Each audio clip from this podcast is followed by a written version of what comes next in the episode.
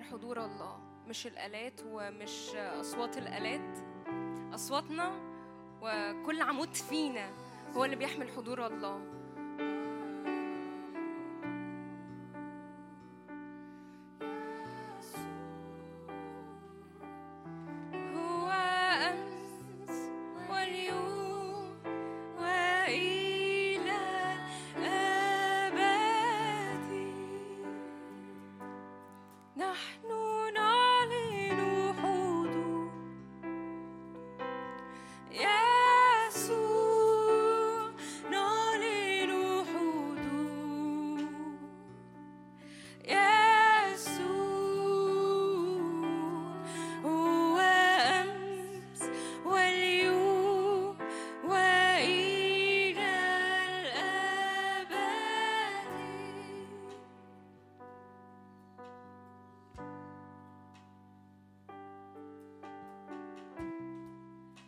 رب شكرا إنك بتجد راحة في المكان هنا وفي قلوبنا. كمل عملك يا رب وسطينا كمل عملك فينا. اتحرك ما بين يا رب الصفوف.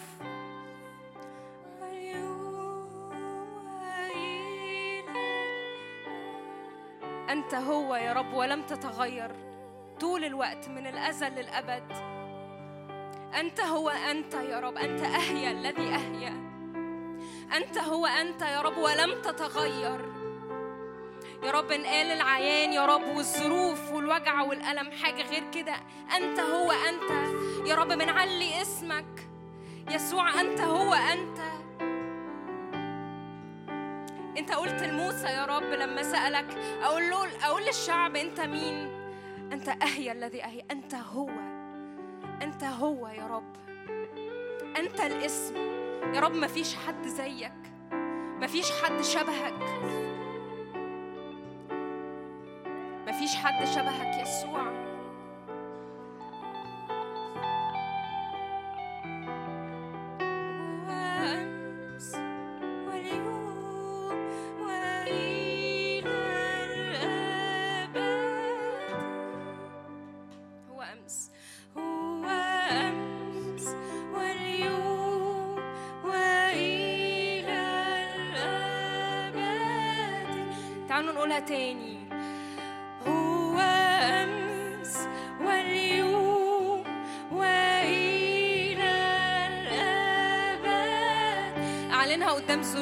وأيامك.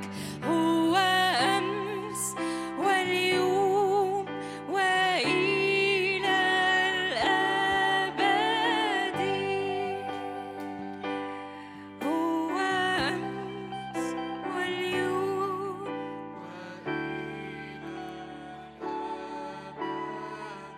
اعلنها قدام وجعك وألامك وانحساراتك في نفسك.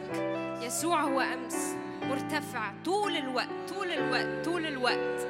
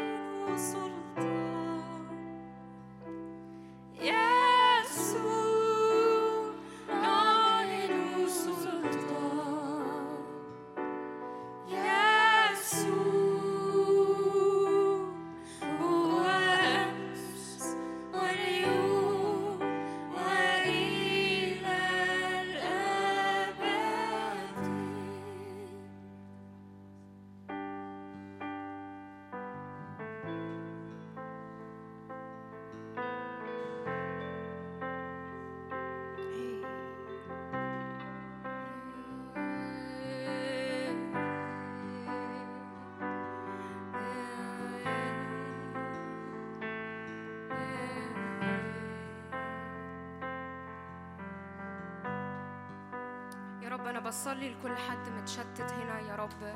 اجذب عيوننا اجذب عيوننا يا رب. ارفع عينينا يا رب ارفع عينينا عن وجهك ارفع عينينا على وجهك. يا رب مش عايزين في, في, ال- في الوقت ده نشوف غيرك. ارتفع ارتفع ارتفع. ارفع عينينا معاك. وانت ان ارتفعت تجذب إليك الجميع. اجذبنا يا رب اجذبنا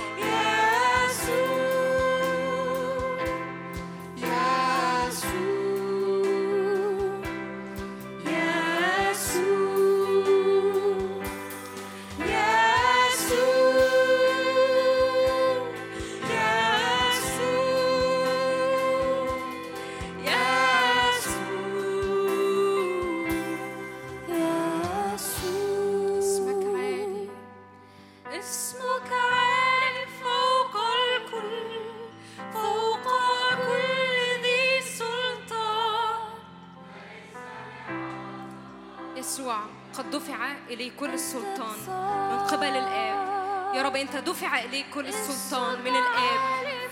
اسمك يا رب فوق كل اسم. يا رب بعلن اسمك فوق كل اسم. يسوع ليس لعظمتك استقصاء.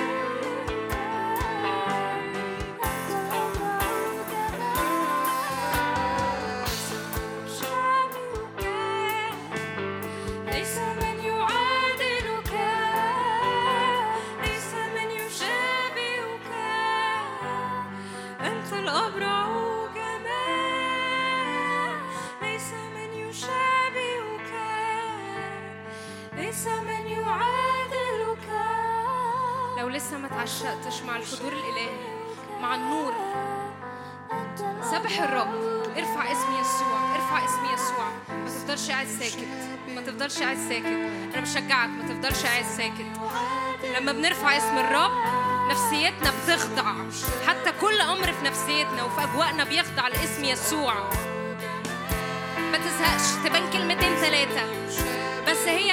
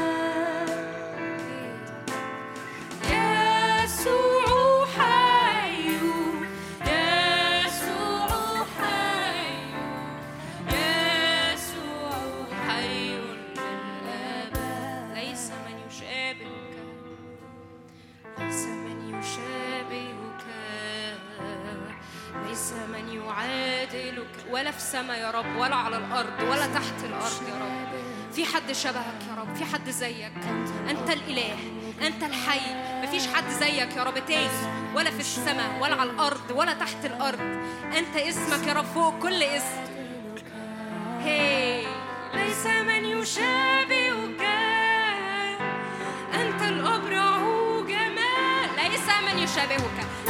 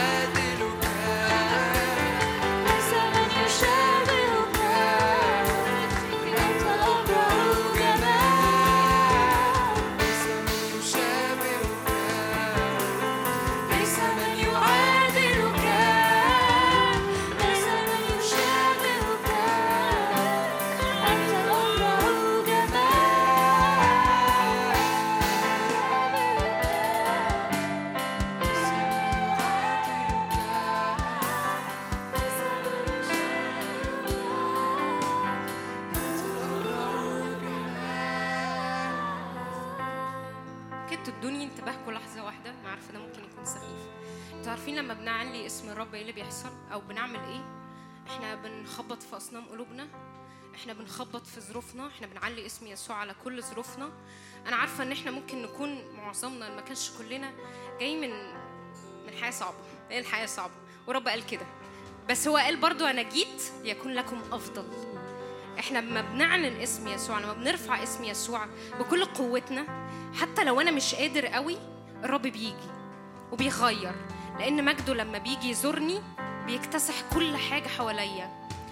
كنت بتضرب بالفكرة دي المرات اللي فاتت إنه روزة بتسبحي ربنا كل يوم حد ولسه زي ما انتي لسه موجوعة ولسه ظروفك مش عارفة إيه أنا أنا كل مرة تقريبا بتخبط بالفكرة دي. وبقول لأ أنا هعلي اسم الرب فوق كل حاجة بتحصل. أنا مش معنى إن أنا نفسيتي تعبانة إن أنا مرفعش اسم ملكي وإلهي. الناس اللي بتعبد تعبد أي حاجة. الناس اللي بتعبد لوسيفر وهي عارفة إنها بتعبد لوسيفر بي بيدوا كل حاجة كل حاجة.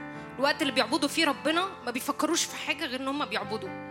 بيعملوا كل حاجة بيقطعوا جسمهم. طبعا إحنا كلنا عارفين الكلام ده بس إحنا دماغنا مش بتترجمه معظم الوقت. فتيجوا ننفض الفكرة مش عارفة كام حد حتى بيترمي عليه الفكرة دي بس تيجوا ننفض فكرة إنه مفيش حاجة تتغير. وإنه عادي يعني ما أنا بسبح إيه اللي بيحصل؟ ما أنا بعبد إيه اللي بيحصل؟ وإنه أنا برفع اسم يسوع طول الوقت. إحنا بنخبط في العيان في نفوسنا أصنام قلوبنا. إحنا بنخبط في العالم الخارجي. إحنا بنخبط في آلهة إحنا ما نعرفهاش ما أعرفش أساميها إيه. بس إحنا بنعلن اسم يسوع لأننا بنحبه. مش عشان حتى عنينا مرفوع على كل القصص دي. إحنا بنرفع اسم يسوع لأجل إنه بيجذبنا ومحبته بتجذبنا وبيرفعنا معاه. فتعالوا نقولها بكل حتة عندنا بكل حتة عندنا. لو مش عارف قول له يا روح الله أنا بديك قلبي وبديك كل حتة فيا أنا عايز أعبد بالروح والحق. مفيش بعد الروح والحق. يسوع قال للسامرية أنا جيت عشان يبقى في أي وقت وفي أي حتة تعبدون بالروح والحق. فتعالوا نعبد بالروح والحق بكل حتة في قلوبنا بكل حتة. يلا نكمل نسبح ربنا.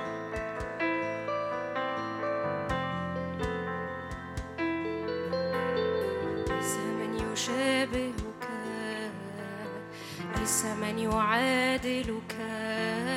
حتى لو الكلمات متكررة مش مشكلة. نفسيتنا بتزهق مش مشكلة. ليس من يشابهك أنت العلي يا رب. اسمك إيل. عليون ليس من يشابهك. أنت الأبرع أنت الأبرع جمال من كل بني البشر. ليس من يشابهك. ليس من يعادلك.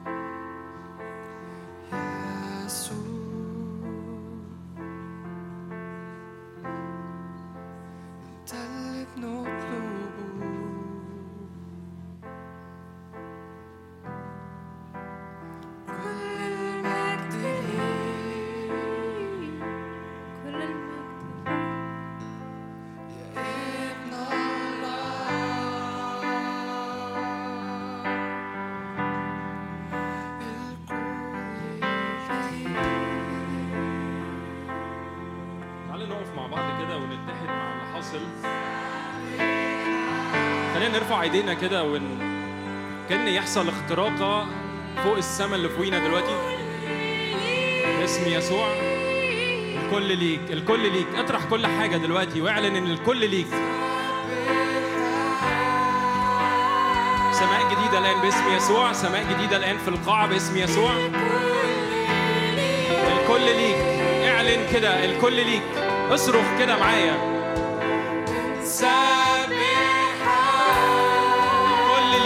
الكل ليك يا روح الله القدوس. الكل ما تزهقش إنك تقولها ما تزهقش إنك ترددها.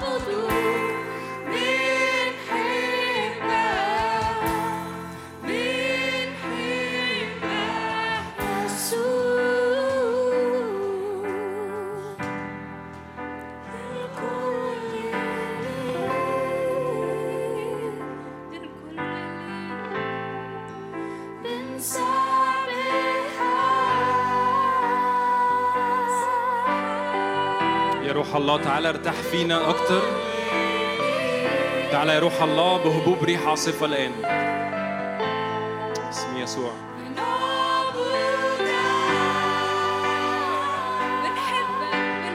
محبتك يا رب محبتك الآن.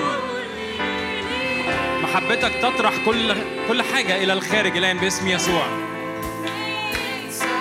كل تشتيت كل انزعاج كل عيافة كل عرافة. كل أمور كل مياه فيها مرارة الآن باسم يسوع. كمياه عبرت كمياه عبرت باسم يسوع. كل مرارة الآن يا روح الله خارج المكان. كمياه عبر كمياه عبرت.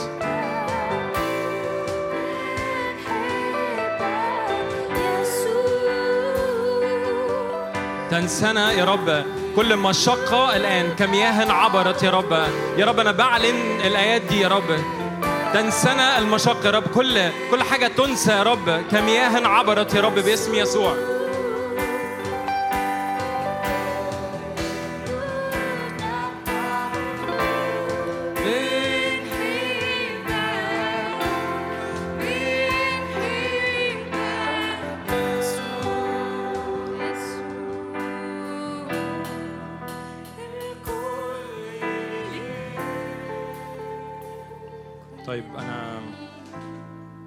نعمل حاجة بصوت عالي مع بعض. جوايا نقرأ قانون الإيمان مع بعض. مش عارف هينفع نطلعه على على اللابتوب ولا لأ بس قصدي أعتقد ينفع نطلع على موبايلاتنا.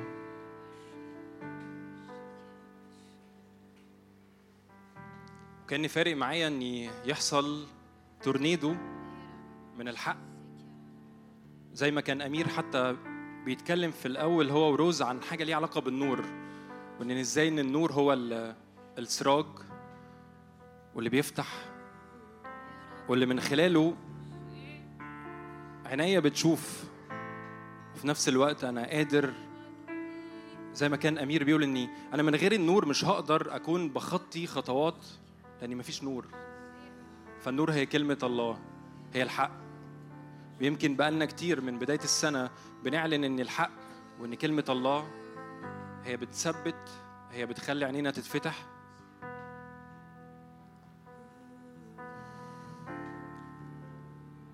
خلينا بس نقرأ ده بصوت عالي مع بعض. أكيد كلنا عارفين قانون الإيمان بس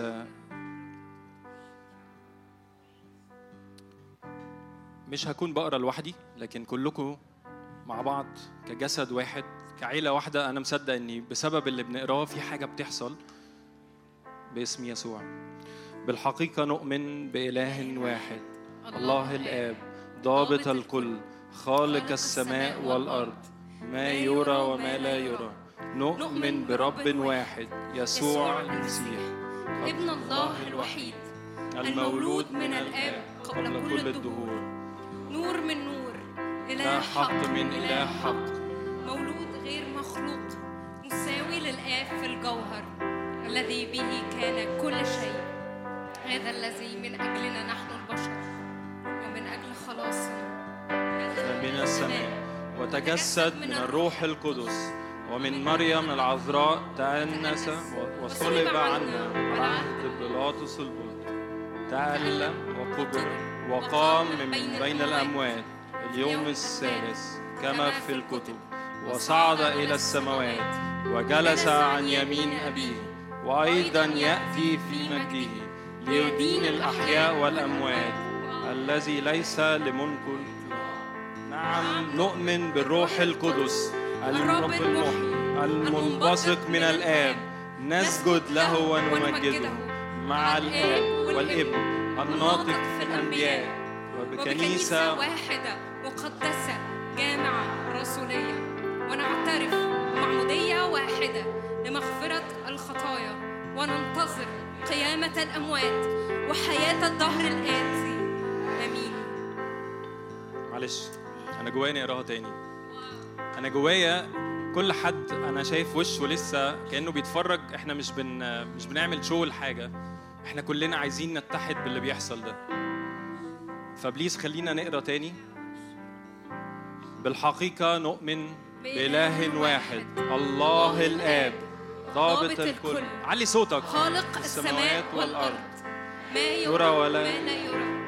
نؤمن برب واحد يسوع المسيح ابن الله الوحيد. المولود من الآب قبل كل الدهور. نور من نور. إله حق من إله حق. مولود غير مخلوق. مساوي للآب في الجوهر. الذي به كان كل شيء. الذي من أجل من أجلنا نحن البشر. ومن أجل خلاصنا. نزل من السماء. وتجسد من الروح القدس. ومن مريم العذراء وتأنس. وصلب عنا على عهد بيلاطس البلطي تألم وقبر وقام من بين الأموات. في اليوم الثالث كما في الكتب وصعد إلى السماوات. وجلس عن يمين أبيه. وأيضا يأتي في مجده يدين الأحياء والأموات. الذي نعم نؤمن بالروح القدس. الرب المحيي المنبثق من الآب. نسجد له ونمجده. مع الآب والابن. الناطق في الأنبياء. وبكنيسة واحدة. مقدسة. جامعة رسمية نعترف بمعمودية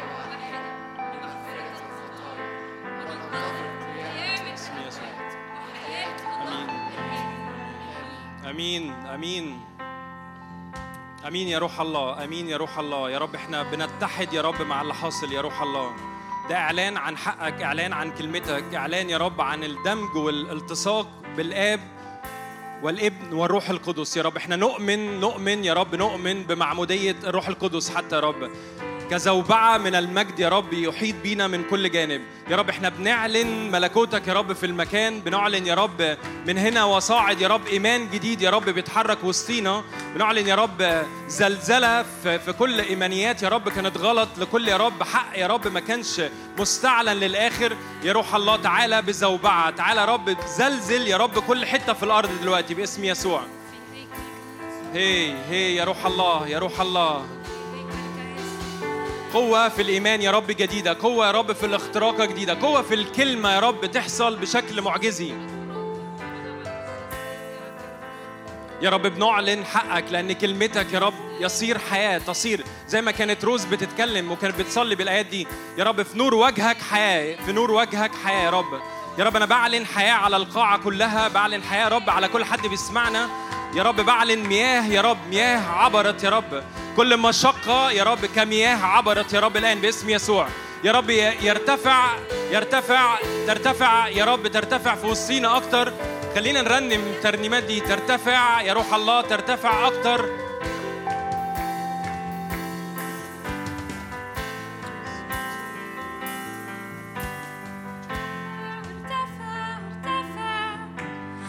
ارتفع ارتفع. ارتفع إيه. يا يسوع كمياه عبرت يا رب كمياه عبرت يا رب علينا كجماعة باسم يسوع. إيه رب الشكر رب الشكر.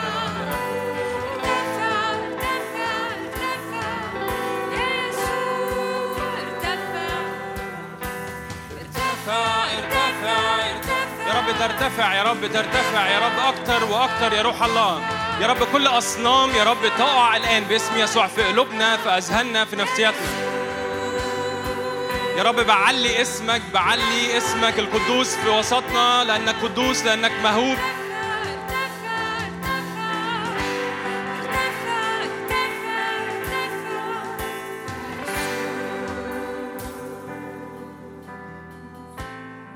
كمياه عبرت يا رب كمياه عبرت يا رب اسم يسوع. ننسى المشقة. ننسى المشقة. جوايا الآية دي من قبل ما أجي في أيوب ننسى المشقة. ننسى المشقة كمياه عبرت. ننسى المشقة كمياه عبرت.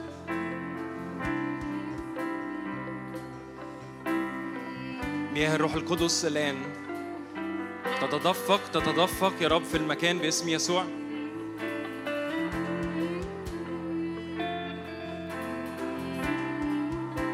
يا روح مخافة الرب املى المكان الآن. فكل أصوات تانية كل كلمات تانية تسكت لأن حضورك لأن هيمنتك لأن سيادتك مخافتك مخافتك يا رب تملى المكان باسم يسوع.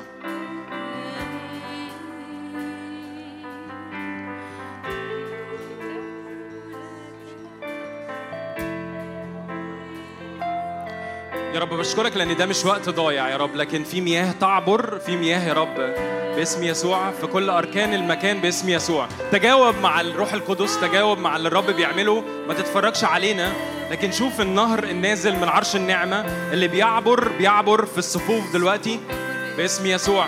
يا رب كل حزن يا رب كل اكتئاب يا رب الآن باسم يسوع. مخافتك يا رب تنزل يا رب على كل حد في القاعة الآن باسم يسوع. لو بنصلي بالروح تعالى نصلي بالروح مع بعض. تعالى التصق بالرب تعالى التصق باللي على قلبه ليك الوقت ده. باسم يسوع يا رب اشعل يا رب قلوبنا اشعل قلوبنا بنار حبك. باسم يسوع.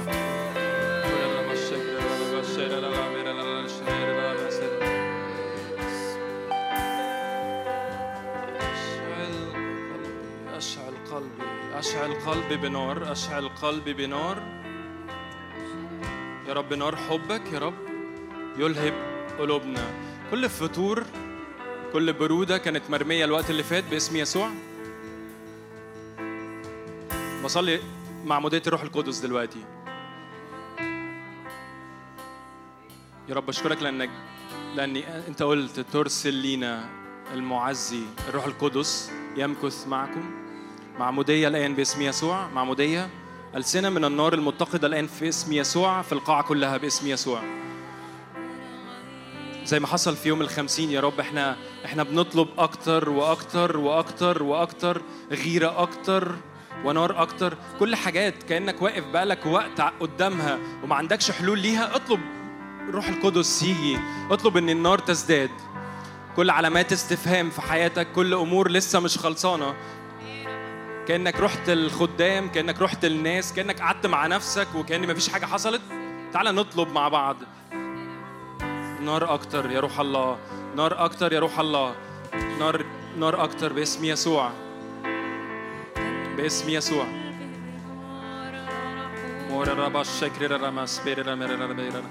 يا رب بشكرك لأني نبدأ. يا رب موسم جديد يا رب من المجد من البهاء.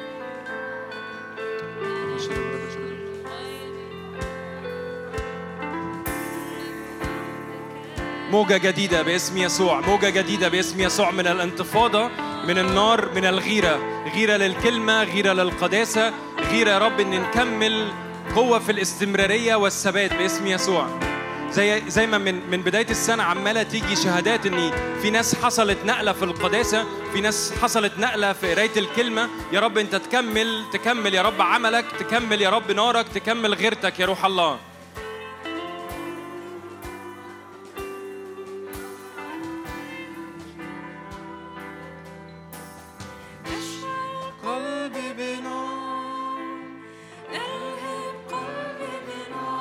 خلينا نحط ايدينا على قلوبنا كده. أنا مصدق إن في معمودية دلوقتي.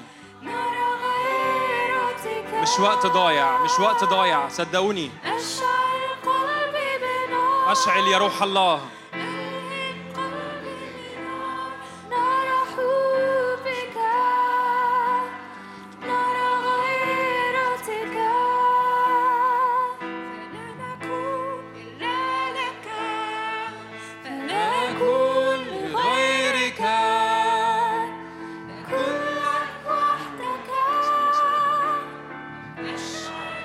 اشعل يا روح الله اشعل يا روح الله.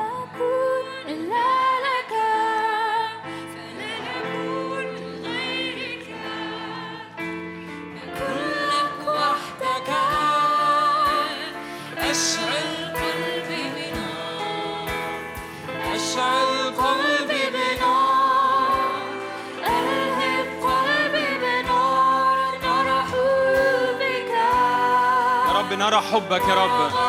يا رب بتتشق يا رب يتشق كل حجاب الآن باسم يسوع. يفنى النقاب يا روح الله. محبتك يا رب محبتك يا رب محبتك يا رب. معمودية جديدة يا رب.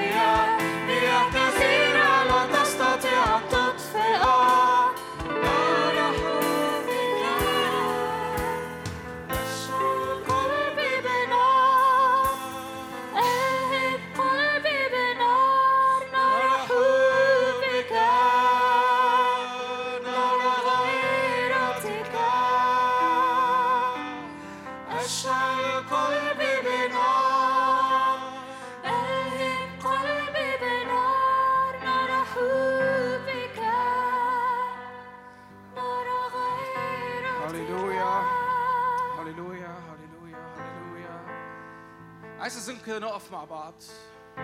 معلش كل اللي قاعد مرتاح بقاله شوية. أنا بس أستأذنك اتعب كده معايا. اقف please ده مش وقت قعاد ده مش وقت فرجة على اللي بيحصل. الرب دعينا لاختراقة الليلة دي الرب دعينا إن إحنا نجري وراه. في طريق مفتوح. في highway مفتوح ليا وليك الليلة دي أرجوك ده مش وقت تزنق في نفسك. ده مش وقت تزنق في المشاعر اللي أنت جاي بيها. ده مش وقت تفكر في الحاجات اللي أنت جاي بيها. هاليلويا حقا إن الرب في هذا المكان. ما أرهب هذا المكان.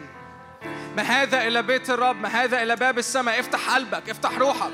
افتح نفسك. قول له كده يا رب املى قلبي. املى قلبي. املى قلبي باللي حاصل في السماء مش بالتراب اللي أنا جاي بيه من الأرض. معلش ارفع إيدك كده معايا. معلش معلش ارفع إيدك معايا. تنبأ يا ابن آدم. صلي كده على كل أمور أنت شاعر بعدم اختراقها فيها. صلي ضد كل أمور أنت شاعر إنك بقالك زمن بتلف وبتدور حواليها. ممكن يكون بقالك أسابيع قليلة أو أسابيع كتيرة. هاليلويا هاليلويا هاليلويا اعلن كده معايا. إيه العليون؟ الرب في المكان. الرب عالي ومرتفع في المكان. علي الرب.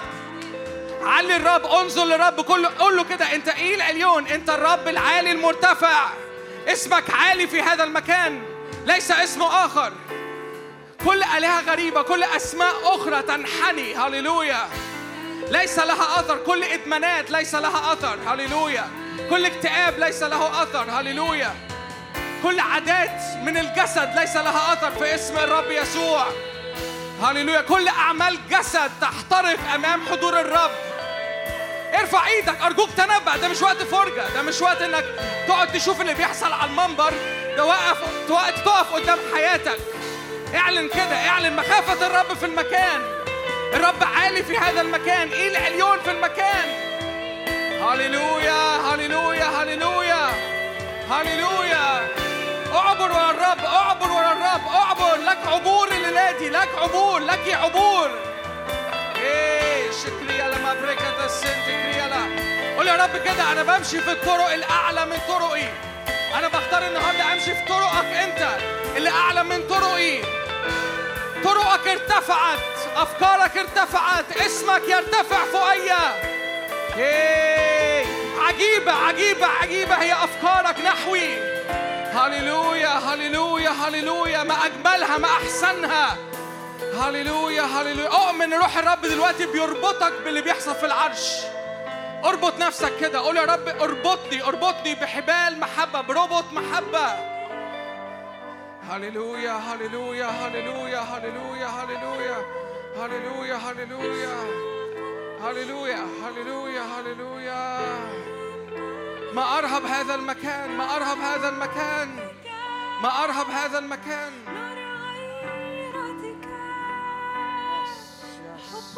الرب عالي الرب عالي الرب أعلى الرب أعلى الرب أعلى. في ناس مش مصدقة هنا إن الرب أعلى. في ناس مش مصدقة إن إيه العليون الرب أعلى. الرب أعلى من تحدياتك الرب أعلى من كل جبل.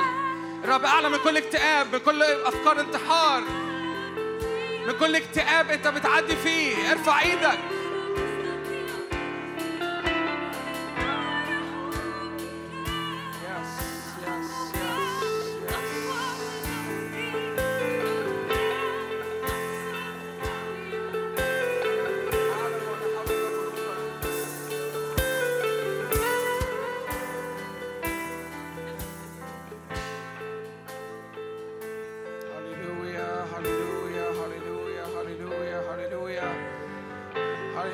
صلي كده معايا. كل عينين مقفولة تتفتح. كل عينين مقفولة على اللي بيحصل في العرش واللي بيحصل أمام الرب. في نهر خارج من العرش ليا وليك. إيه في بروق ورعود أمام العرش. في حركة سماوية حاصلة دلوقتي فوقينا. هللويا. ما هذا إلى بيت الرب. احوج نفسك كده. قول يا رب أنا بحوج نفسي ليك. أنا بحوج نفسي للي حاصل فوق مش اللي حاصل في أرضي مش اللي حاصل في مشاعري. هللويا هللويا هللويا هللويا هللويا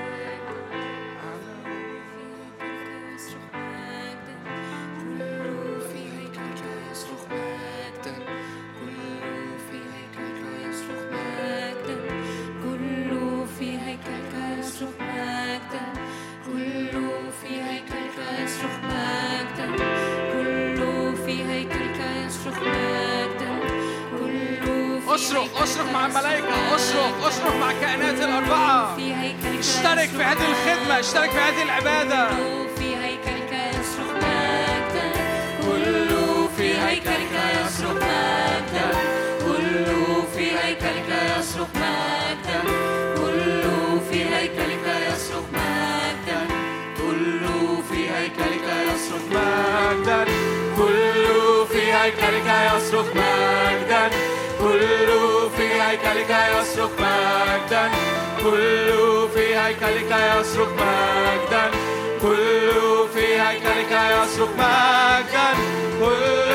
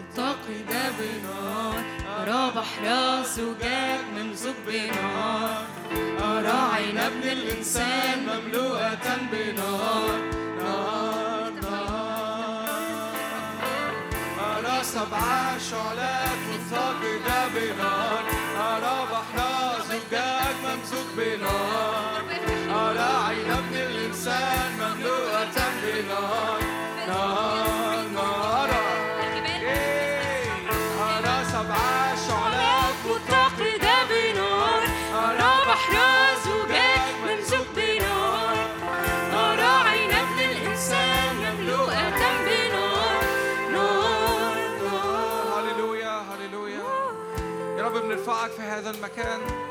بنعلن اسمك عال ومرتفع. هللويا. كل أصنام كل آلهة غريبة. هللويا. بنعلن في زعزعة الآن في هذا المكان. هللويا. لا عرافة ولا عيافة علينا.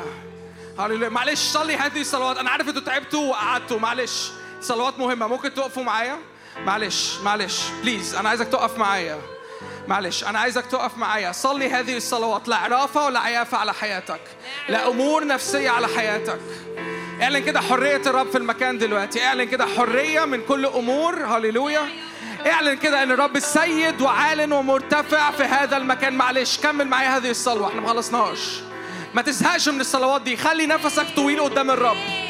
حتى لو شعر كده إنه في أجواء تقيلة حتى لو شعر إنه في كده زقة محتاجة تحصل. زق ولا الرب قول له أنا بعلن معلش قولها بصوتك ما تستناش إن أنا أقولها بصوت عالي. أنا مش محتاج أقولها لك بصوت عالي. قولها أنت بصوت عالي. قولها قدام نفسك. اعلنها قدام ودانك. سمع ودنك صوتك وأنت بتقول الرب عال ومرتفع.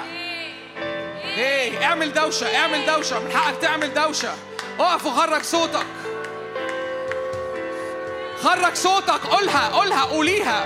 الرب عالن الرب عالن الرب أعلى الرب أعلى الرب أعلى الرب أعلى من فشلي الرب أعلى من خزي. الرب أعلى الرب أعلى الرب أعلى. إيل عليون إيل عليون إيل عليون. الرب عالن هللويا. سمع ودنك لو سمحت لسه لسه أنا شايف ناس ساكتة. أنا مش عارف لسه في ناس ساكتة ليه. سمعها. سمع ودنك قول إيه العليون الرب أعلى. الرب أعلى. الرب أعلى من ظروفي. الرب أعلى من مادياتي. الرب أعلى من البيت. الرب أعلى من أي حد واقف أمامي. الرب أعلى من كل روح أمامي. الرب أعلى من السجاير. اعلن كده. الرب أعلى من المخدرات. اعلن كده. قولها. الرب أعلى من اكتئابي. هللويا هللويا هللويا إيه العليون قولها قولها قولها قولها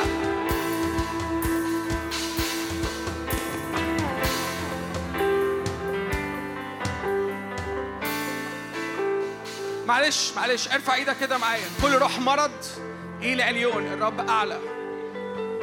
مرض في روحك مرض في نفسك مرض في جسدك. إيه العليون الرب أعلى. الرب أعلى الرب أعلى الرب أعلى الرب أعلى. لو في أي اعاقه في جسدك لو في أي اعاقه في روحك الرب أعلى. هللويا. اعلن كده دي أوقات خاصة جدا. الرب بيسكب سكيب خاص. ارفع إيدك كده واعلن الرب أعلى الرب أعلى الرب أعلى. لو بتصلي لنفسك أو بتصلي حد تعرفه ارفع صلواتك دلوقتي خرج صوتك. لو بتصلي لحد صاحبك لو بتصلي لأختك لو بتصلي لأخوك اعلن كده إيه العليون هللويا هللويا هللويا هللويا. هللويا. من أنت أيها الجبل العالي؟ من أنت أيها الجبل أمام زربابل من أنت أيها الجبل؟ من أنت أيها الجبل؟ من أنت أيها الجبل؟ من أنت أيها الاكتئاب؟ هللويا هللويا هللويا. هي هي في مركبات نارية في مركبات سرعة. هللويا jump jump jump شايف كده مركبات مركبات مركبات مالية القاعة. ضد كل بطء وضد كل عطلة هللويا jump في chariots هللويا في مركبات من نار نط كده. اقفز لمركبات النار. في مركبات مليانة سرعة. هللويا مليانة قوة. اقفز هللويا اركب اركب اركب اركب.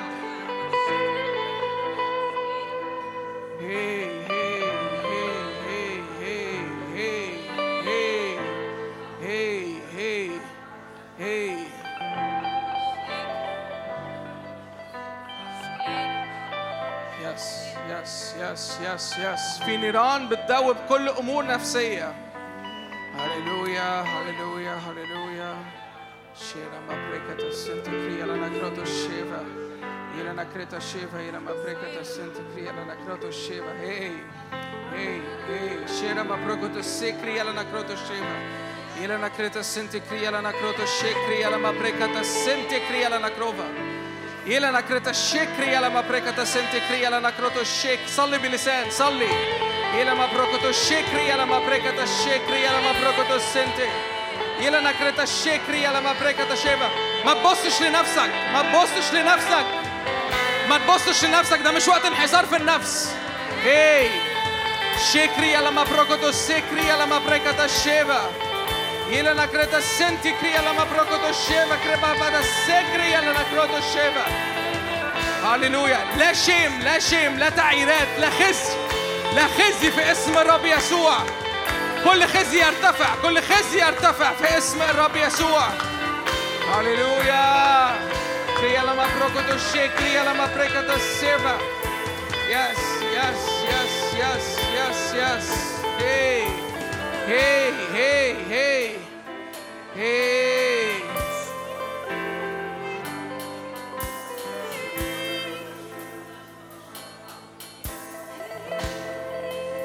هللويا هللويا هللويا هللويا هللويا اطلق شعب ليعبدني اقف كده اقف قدام كل روح اقف قدام كل مواجهة. اطلق شعبي ليعبدني let my people go. Let my people go.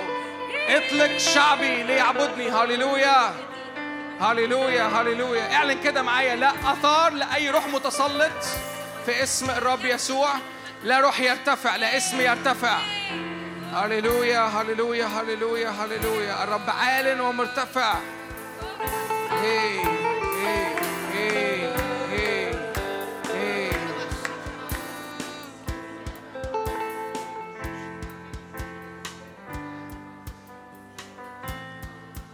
ارفع إيدك كده معايا ضد كل روح ضد المسيح. كل روح ضد المسيح يسكت الآن في اسم الرب يسوع. كل روح بيشتكي عليك يسكت الآن في اسم الرب يسوع. كل روح بيقول إن أنت مش واحد مع الرب. لا يعود له أثر في اسم الرب يسوع. كل صوت جواك بيقولك إن أنت لوحدك. هللويا. كل صوت بيقول جواك إن دي تمثيلية إن دي مشاعر إن ده مش حقيقة. في اسم الرب يسوع. في اسم ارفع إيدك. لو سمحت ارفع إيدك. لو أنت بتتواجه مع هذه الأمور لو بتتواجه مع هذا الصوت اللي بيقول لك أنت بتكبرها قوي انت بتمثل امور انت انت بتصطنع امور. هللويا ده روح ضد المسيح. اعلن كده أنا واحد مع الرب أنا واحد مع بابا أنا واحد مع الابن أنا واحد مع الروح القدس. هللويا هللويا هللويا هللويا هللويا هللويا. هللويا هللويا هللويا هللويا. هللويا. استقبل. في نعمة في نعمة في نعمة في القاعة دلوقتي. افتح إيدك كده و املى جعبتك من النعمة. املى املى املى رداءك بالنعمة. املى ذهنك بالنعمة. هللويا هللويا هللويا هللويا. حقا إن الرب في هذا المكان. حقا إن الرب في هذا المكان. yes yes yes yes yes yes وإحنا بنختم الوقت ده كده قول يا روح الله هب عليا من الجهات الأربع. حاوطني حاصرني حاصر قلبي حاصر مشاعري حاصر أفكاري.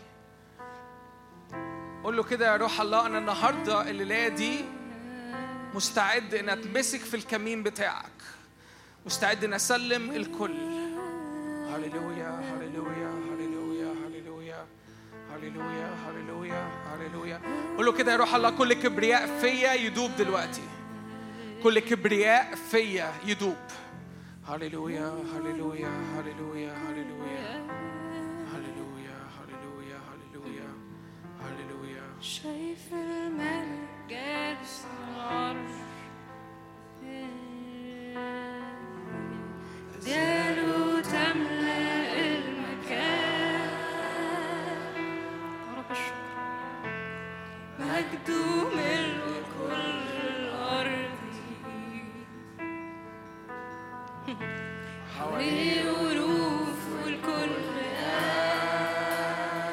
شايف الملك شايف الملك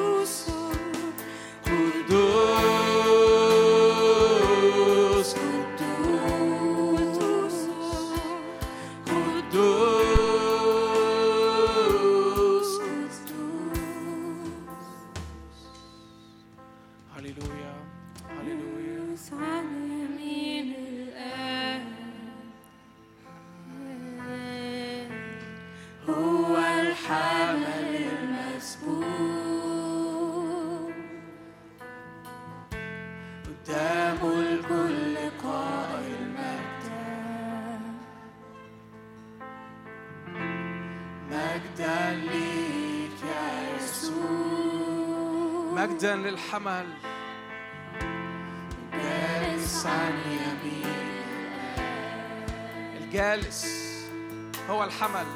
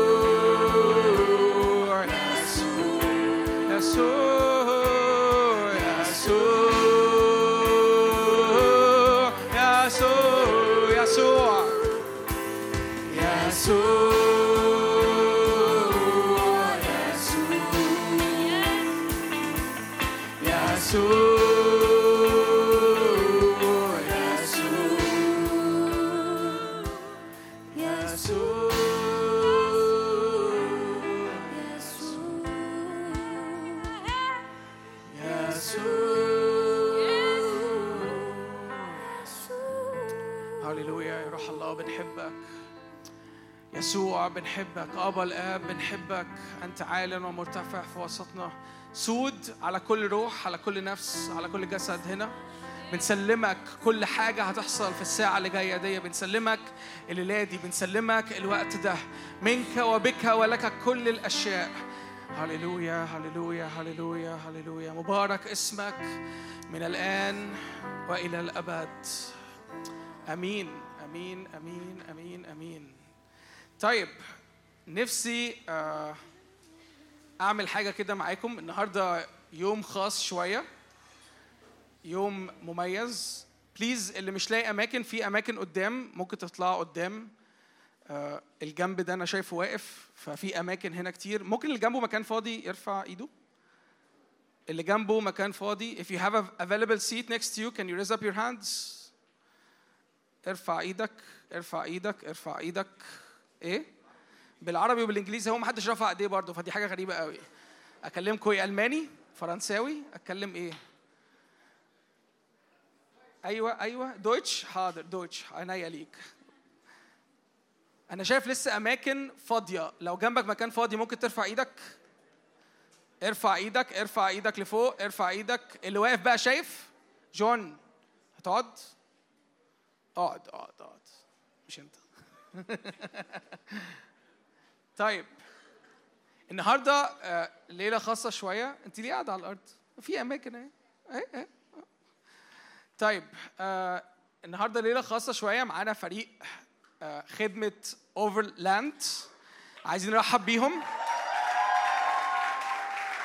Can guys from the Overland team, can you stand up, please? Guys from the Overland team, can you stand up? Whoa, whoa, whoa, whoa. Overland خدمة رسولية متحركة في بلاد كتيرة قوي عندهم فرق في حتت كتيرة قوي آه النهاردة مبسوطين قوي إنه معانا جو ماكنزي Thank you guys for having for getting for for being here. We're so happy إن أنتوا هنا. آه ماكنزي بتتكلم عربي شوية كتير كتير صح مش شوية كتير. آه هم عايشين في الأردن بقالهم قد إيه؟ بقالكم قد إيه في الأردن؟ أربع سنين أربع سنين في الأردن وعندهم خدمة آه، مش بس في الأردن إنما في الشرق الأوسط كله في فريق هنا في مصر وفي كمان آه، في أوقات كانوا بيتحركوا كتير في أفريكا وفي حتت كتير في ال Middle East في الشرق الأوسط أنا عارف إن الرب هيسكب من حاجة قوية قوي وعارف إن الرب عايز يفتح النهاردة طرق خاصة جدا نسلك فيها ما تستغربش اللي بيتقال النهارده ايا كان هو إيه بس please افتح نفسك لروح الرب إنه يتعامل معاك مع كل كلمة. استغل كل إعلان وكل مشاركة وكل آية بتتحط النهارده قدامك لأن أنا مصدق انها هتكون مليانة نور لطرق ممكن مش النهارده هتحصل. يمكن قدام الرب عايز يفتح قدامك سكك بطرق متنوعة وبطرق عجيبة تفوق كل عقل. فبليز اللي انت بتسمعه ما تفكرش فيه بعقلك انما استقبله في روحك واقفل عليه.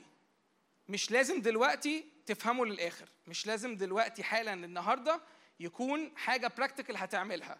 بس كفاية إن أقول لك إنه الرب بيعمل حاجة مليانة ذهب. فيمكن كل اللي محتاجه تعمله النهارده إنك تاخد الذهب ده وتقفل عليه كده جوه خزنتك وهيجي يوم هتحتاجه. okay؟ okay؟ متفقين معايا؟ أنا مش سامع صوتكم أيوه كده شكرا. يا كان كنتوا فين من زمان؟ ما كانوش موجودين. جو؟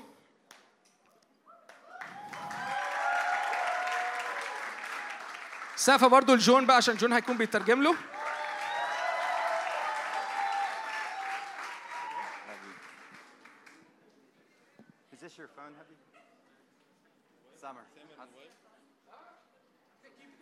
case you get bored.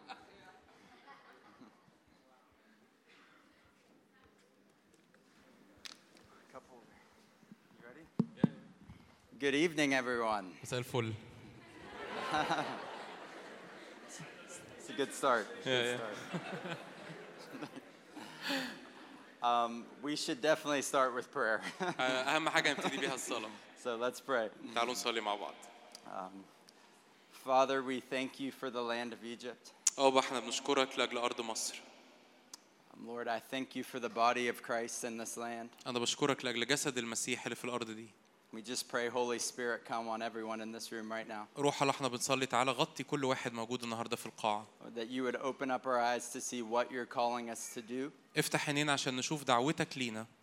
And Lord, we present our lives as a living sacrifice to you. ويا رب نقدر نقدم حياتنا ذبيحة حية مر- مرضية قدامك You say, Ask of me, and I'll give you the nations for your inheritance, يا رب أنت قلت لنا اسألني فأعطيك الأمم ميراثا لك and the ends of the earth for your possession. وأقاصي الأرض ملكا لك And Lord, we come together and we ask you for Egypt tonight. ويا رب احنا جايين بنطلب مصر لأجلك يا رب النهاردة Lord, we ask you for the Middle East tonight. احنا بنطلب منك الشرق الأوسط Holy Spirit, that you would come and put nations in our heart روح الله تعالى حط الأمم على قلوبنا. ووسع إيماننا عشان نفهم يعني إيه نطلب الأمم لأجلك. يا رب احب نطلق هذه الصلوات النهاردة.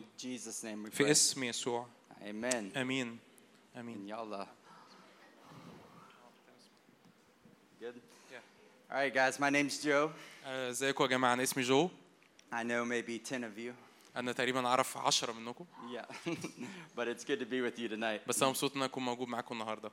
Um, and just as we were in worship, I'll start with some stuff I was feeling.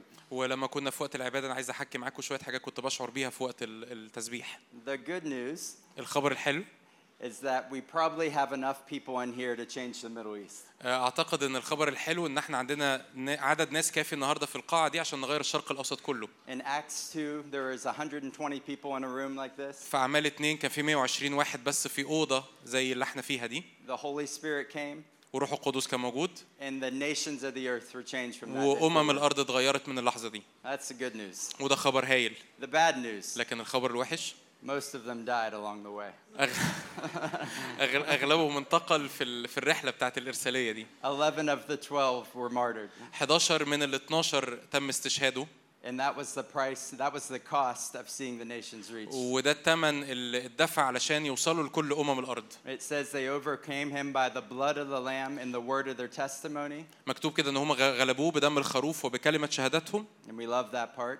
وبنحب الجزء ده But the next verse, لكن كمالة it's الآية actually the same verse, the second part. يس كمالة الآية It says, But they love not their lives unto death. ولم يحبوا حياتهم حتى الموت And we need to understand the blood of the Lamb. واحنا محتاجين نفهم دم يسوع We need to have a word for the nations in our testimony. محتاجين نفهم كلمة الشهادة اللي بنتحرك بيها للأمم But the reality is, if you still love your life and try to save it, you'll never release that word. لكن الحقيقة لو أنت لسه بتحب حياتك جدا مش هتقدر تطلق كلمة الشهادة دي You'll live a life bound by fear, هتفضل عايش حياة مربوطة بالخوف محدودة بالخوف worried about safety, آه، قلقان قوي لأجل أمانك الشخصي worried about what your family thinks. قلقان قوي لأجل رأي العيلة بتاعتك And the word of your testimony will never be released unless you, وكلمة الشهادة مش هتقدر تطلقها للأمم unless you learn to not love your life. إلا لو اتعلمت إزاي ما تحبش حياتك حتى الموت So that's the bad news. وده الخبر السيء but it's actually good news. لكن الحقيقة ده خبر رائع And as we were, uh, we were in a prayer meeting a couple nights ago, من كام يوم كنا في اجتماع صلاة and I just wanted to believe in Egypt that there's a generation that's not going to love their life unto death. وانا كنت بصلي اؤمن قوي في مصر ان الرب بيطلق جيل لا يحب حياته حتى الموت And that seems very extreme.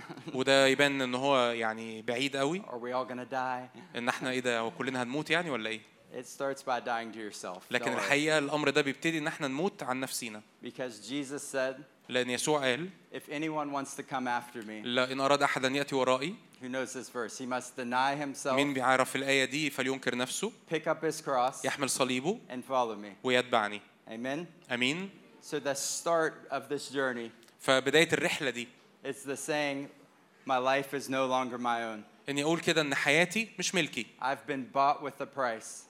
Sorry I've been bought. with- الرب اشتراني بثمن and my life is now fully yours. وحياتي كلها ملك للرب And in a lot of the world, that means, okay, I'll go to church. وفي بعض الاحيان ممكن نترجم الكلمة دي انه okay أنا هروح الكنيسه هحضر اجتماعات I'll make, I'll make time for that meeting. I'll stay faithful on Sunday ه- nights. هحضر اجتماع كل يوم حد مساء وهحضر الاجتماع وهبقى ملتزم في الاجتماع ده But if the people that started the church just gave Jesus one day a week, لكن لو الناس اللي ابتدوا الكنيسة في أعمال الرسل كانوا إدوا الرب يسوع يوم واحد بس في الأسبوع and then protected their life the rest of the week, وفضلوا عايشين حوالين حياتهم بيحموا حياتهم وعايشين في الأمان بتاعهم the nations wouldn't have been changed. الأمم ما كانتش هتتغير. They would have had their personal encounter, كانوا هيتقابلوا مقابلات شخصية مع الرب They would have felt good leaving the service. كانوا هيحسوا بشعور كويس وهم بيحضروا الاجتماع But if you don't learn to steward what God has given you, لكن لو ما اتعلمتش إني آخد اللي الرب اداهولي وأحافظ عليه it never makes it to the rest of the world. عمري ما هقدر أتحرك إلى أقصى الأرض Amen. آمين You guys with me? أنتوا معايا I'm gonna bring the sword and just start cutting. So you- هبتدي. أخرج سيف الروح سيف الروح يا sword of the spirit or physical sword both. الاثنين هيخرج السيوف اللي عنده السيوف الروحية والسيوف المادية عشان One of our phrases in Overland is whatever it takes. آه، إحدى الجمل اللي بنقولها في خدمة Overland إحنا هنستخدم أي حاجة أي طريقة عشان تجيب مع it's a الناس spiritual sword or a physical one, we're gonna, فلو سيف مادي أو سيف روحي هنستخدم كل السيوف Amen. آمين Guys, we're a selfish church. آه، يا جماعه احنا كتير بنبقى كنيسه انانيه We come to a meeting expecting to have our personal encounter.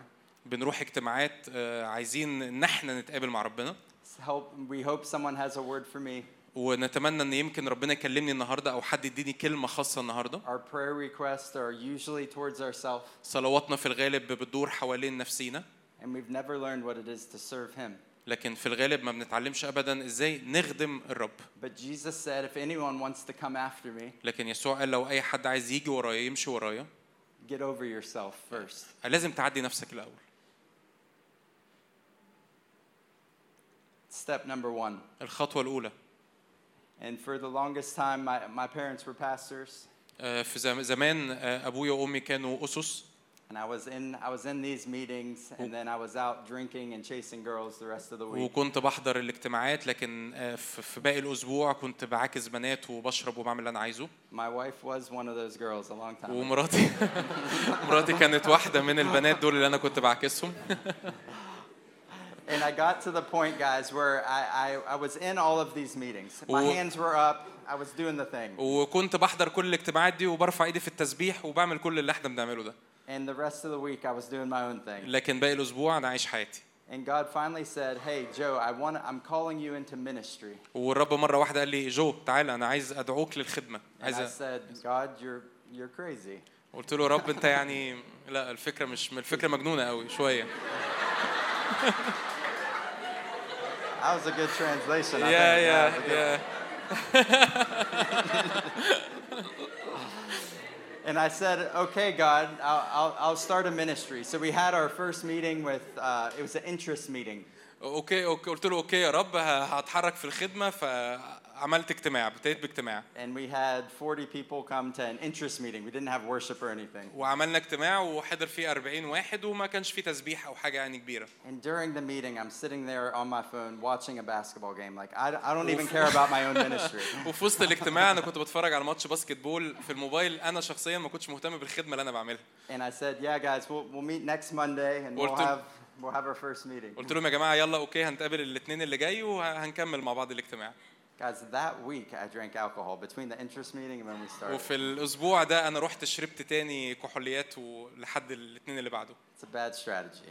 آه، كانت خطه سيئه للخدمه Guys, that week, pornography in my life. في نفس الأسبوع ده كنت بتفرج على الاباحيه وفي في خلال الأسبوع ده I thought I was going to carry my old life into this new one and try to keep doing both. كنت كنت فاكر ان أنا هخش الخدمه واكمل بنفس حياتي وبنفس طريقه حياتي والخدمه مع نفس الطريقة اللي أنا عايش بيها even closer. I wake up the morning of our first meeting that I'm supposed to preach at. صحيت اليوم اللي قبل صباحية اليوم اللي أنا هبتدي أوعظ فيه في الخدمة دي Sexual sin still, is كان still in my في life. كان عندي خطايا. خطايا جنسية في حياتي في نفس اليوم And that's when I had my first encounter. ودي مرة الر- الرب يقابلني بجد wasn't my first encounter, but an encounter. ما كانتش أول مرة قوي بس كانت مقابلة حقيقية And Holy Spirit came in the room وروح قدس دخل الاوضه and he said, I think it's a good day to make a decision for yourself. وقال لي هو من الواضح كده ان ده يوم مهم انك لازم تاخد قرار حقيقي في حياتك We have the sin right here the morning of. You're in it right now. انت لسه كنت بتعمل الخطيه النهارده الصبحيه And tonight we're going to preach the sermon for the people. والنهارده بالليل هتوعظ للناس And he said, Today you need to decide are you going to follow me or not? وقال لي كده انت لازم النهارده تقرر انت ناوي تتبعني ولا لا And that morning, with the Holy Spirit in the room, I said, Jesus, I'll do whatever you want me to do. والصباحية دي اليو- اليوم ده مع الروح القدس في الأوضة قلت له يا رب يسوع أنا هعمل أي حاجة عشان اتبعك بقلب كامل I'll deny myself in whatever area you point at. يا رب أنا أنا هسيب نفسي وأنا هنكر نفسي وايا كان الأمر اللي أنت عايز تشاور عليه أنا هعمله and anything you ask me to do, I'll say yes to. وأي حاجة هتطلبها مني أنا هقول يس أنا هقول أيوه يا رب أنا هعملها And in that moment, وفي اللحظة دي after serving God in the church for 14 years, بعد ما بعد ما كنت بخدم الرب لسنين كتير لمده 14 سنه في الكنيسه I learned what it means to actually follow Him. اتعلمت أخيرا يعني إيه بجد اني بتبع الرب And it took me 14 years of these services with the hands up to realize what it meant to actually say no to myself and yes to Jesus. قعدت 14 سنه في اجتماع زي اجتماعات زي كده برفع ايدي في التسبيح لحد ما اتعلمت يعني إيه بجد ان أنا محتاج اتبع الرب And it started a journey of dreaming with God. وابتديت رحله ان أنا بحلم فيها مع الله God, what do you have for my life? يا رب انت انت عايز إيه لاجل حياتي I don't want to just be in the church services أنا مش anymore. مش عايز اكون عايش مجرد ان أنا بحضر اجتماعات في الكنيسه I want to give my life the way the early church gave their life. أنا عايز اديك حياتي زي ما كانت الكنيسه الاولى بتعطي حياتها ليك And it started from that day of just dreaming with God. والأمر ابتدى من من اللحظة دي إن أنا ابتديت أحلم مع And ربنا it started with a group like this at our college campus. وابتدينا في مجموعة زي كده في في الكلية اللي أنا كنت فيها And I was faithful in that. وكنت أمين مع الرب And then God started putting nations on my heart. والرب ابتدى يحط الأمم على قلبي And the Middle East was the main area that He kept speaking to me about. والشرق الاوسط كان المنطقه الاساسيه اللي الرب كان بيكلمني فيها But the heart behind that was God, I want to go wherever you send me. لكن قلبي كان يا رب انا هروح اي مكان انت عايز ترسلني ليه I'm tired of comfortable Christianity انا تعبت من المسيحيه المريحه where I just come and it's about me still. ان انا ب- بروح احضر اجتماعات والامر كله يدور حواليا It has nothing to do with what's on His heart, it's just about what's on mine. وملوش علاقة بقلب ربنا والأمور اللي في قلب ربنا لكن دايما الحياة مرتبطة بالأمور اللي في قلبي أنا والحاجات اللي أنا عايزها so that morning I decided to follow Jesus. في النهار ده أنا قررت إني أتبع الرب يسوع You guys hearing me? أنتوا سامعيني يا جماعة There's people in this room. يا يا موجودين ادونا أي صوت كده أي حسه شجعوا الراجل As there's people in here that have been in this meeting for years. في ناس هنا مكملين في الاجتماعات بقالهم سنين We're on loop. It's not, isn't that like an Instagram thing? Loop? No. دايرة هم في دايرة وعمالين يلفوا حوالين نفسهم I don't have Instagram, sorry. يا مي تو I'm good.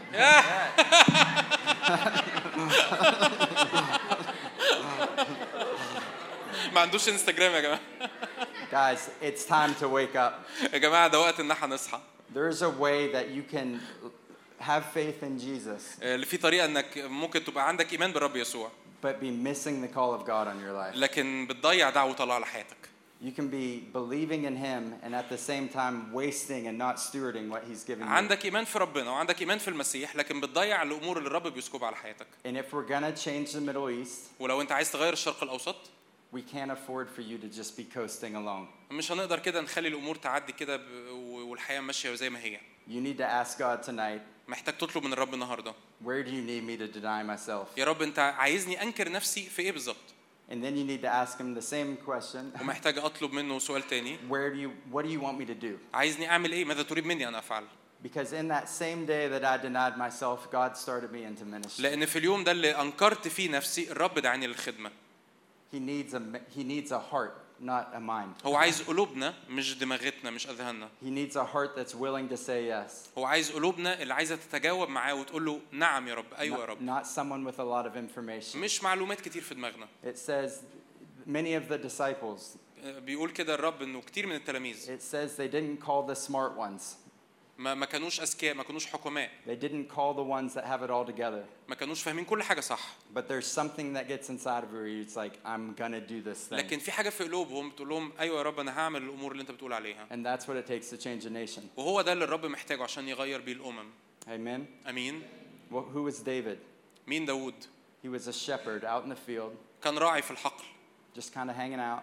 آه، في الحقول بيرعى الغنم But he was known as a man after God's own heart. لكنه كان معروف ان رجل بحسب قلب الله And when Goliath came, ولما جليات كان موجود there's something that rose up inside of him. في حاجة آه، ارتقدت في قلب داوود You're not going to talk about my God like that. مش هينفع تتكلم عن الهي بالشكل ده If God is for me, who can be against لو me? الرب معي فمن عليا He, just like he spoke to Joshua, I'll never leave you, I'll never forsake زي ما you. الرب قال لي قال لي يشوع لن اهملك لن اتركك No man will stand before you all the لن days of يقف your انسان life. في وجهك كل ايام In the حياتك same way I was with Moses, I was with كما you. كنت مع موسى اكون معك Be strong and courageous. آه، تشجع وتشدد Don't be terrified. Don't be discouraged. لا تخف ولا ترتعب For the Lord your God will be with you لان wherever you الرب go. الهك معك And in those moments, the people like David and Joshua rise up. وفي اللحظات دي ناس زي داوود ويشوع بيقفوا بيو- بياخدوا مكانهم And David took down Goliath, saved the nation in a day. وداوود انتصر على جولياط وانقذ امه كامله There's people in this room that can do that, في ناس في القاعه هنا يقدروا يعملوا كده but you have to get over yourself. لكن لازم تعدي نفسك تعدي مح...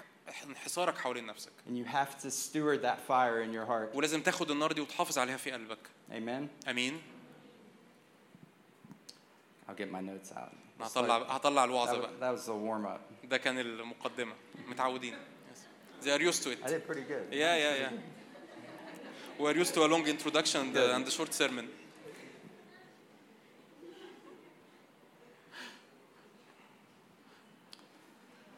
Um, one of my favorite, one of the verses that just keeps me in line. من الآيات اللي بتخليني عايش مظبوط مع ربنا I'll start here. Hebrews 11, verse 6. عبرانيين 11 عدد 6 I'll let you read it. yeah.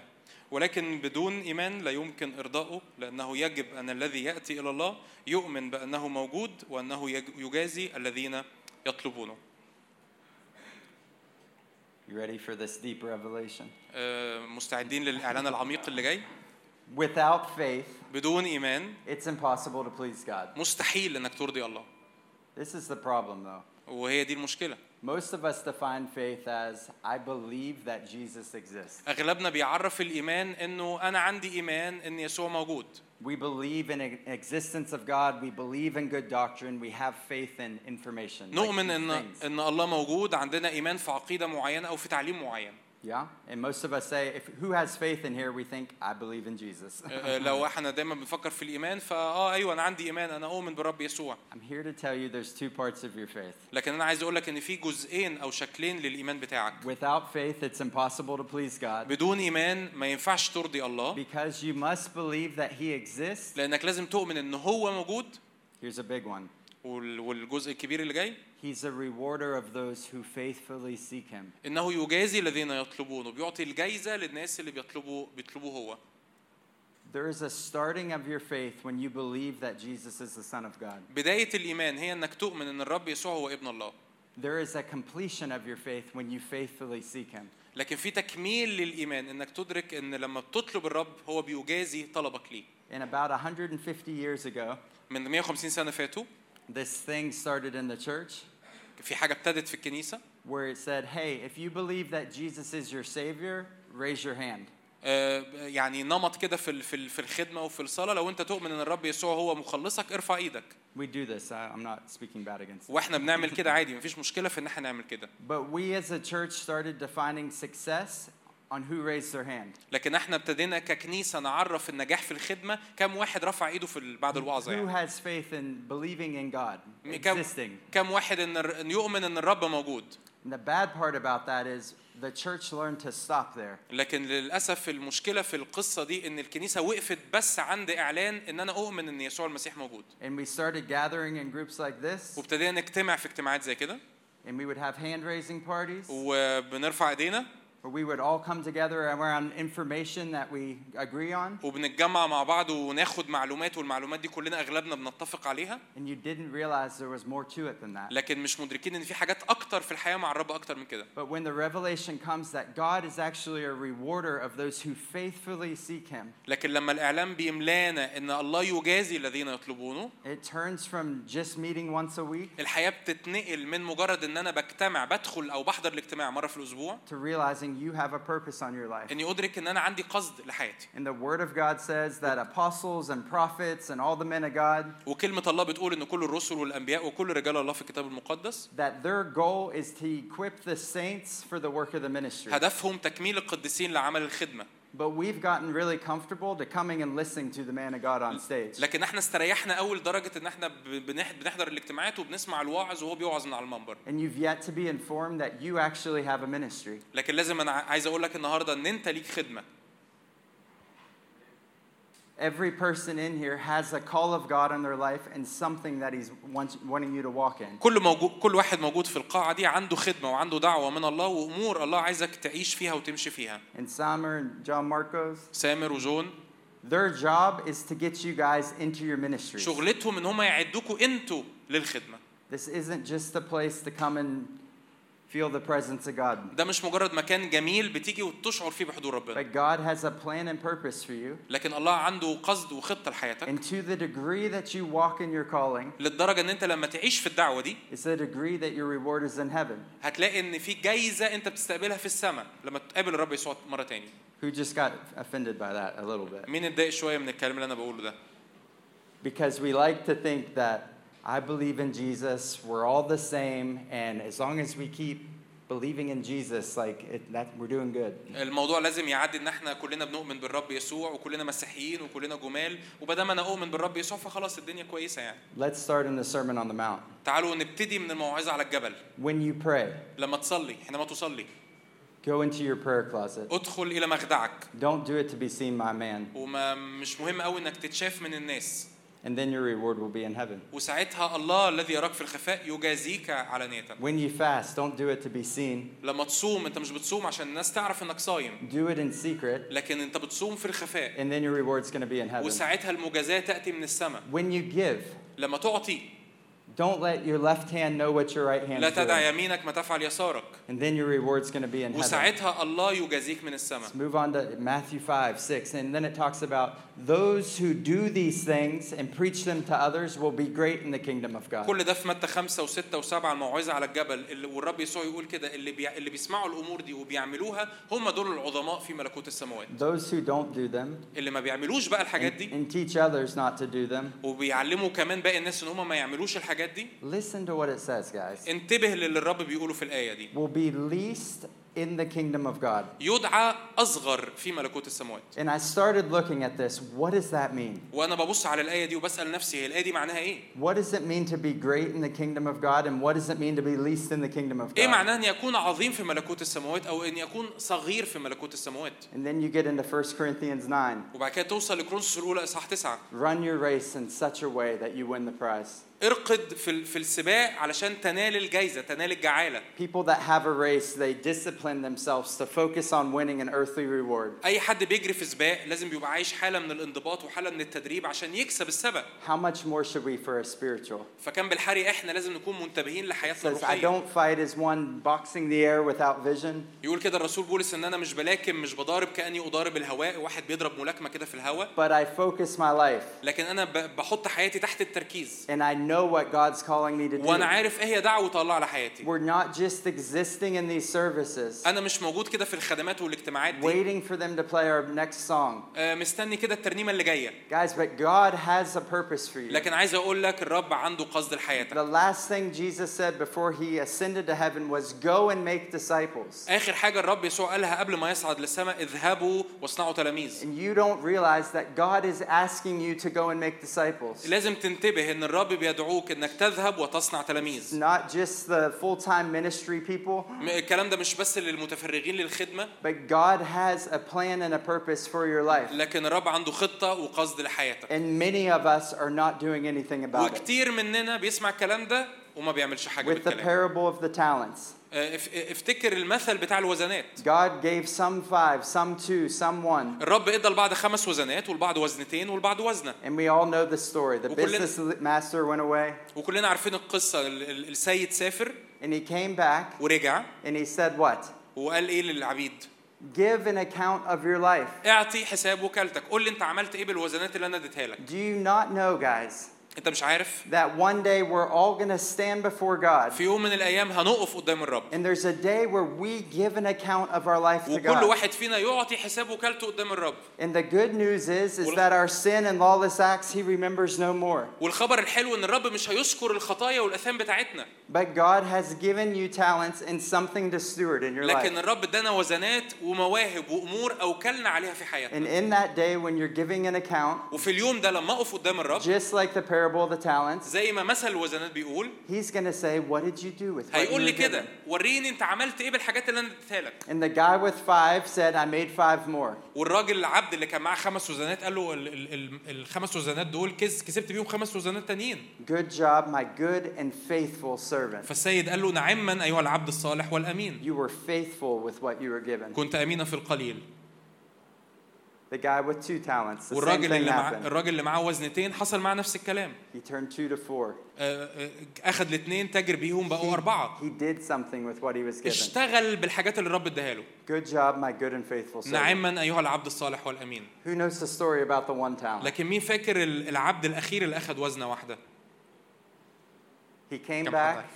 the رجع man- رجع للسيد and he said, Give an account. What, how, how'd you do with your و- talent? والسيد قال له يلا اديني حساب وكالتك عملت إيه بالوزنه اللي أنت خدتها This is an important part. خلي بالك الجزء ده مهم He said, I was afraid. قال له كده أنا كنت خايف So I put the talent in the ground. فأنا خدت الموهبة اللي أنت اديتها لي الحاجة الحلوة اللي أنت اديتها لي ودفنتها في الأرض I knew you were a strict guy. I didn't want to mess up. أنا كنت عارف إنك أنت سيد قاسي وأنا خفت منك وخفت إن أنا أعمل حاجة غلط So fear was involved. فالخوف دخل قلبه But the master came with a different story. لكن السيد قال له موضوع مختلف He said, You wicked and lazy servant. قال له أيها العبد ال- ال- الكسول والشرير You guys hear that?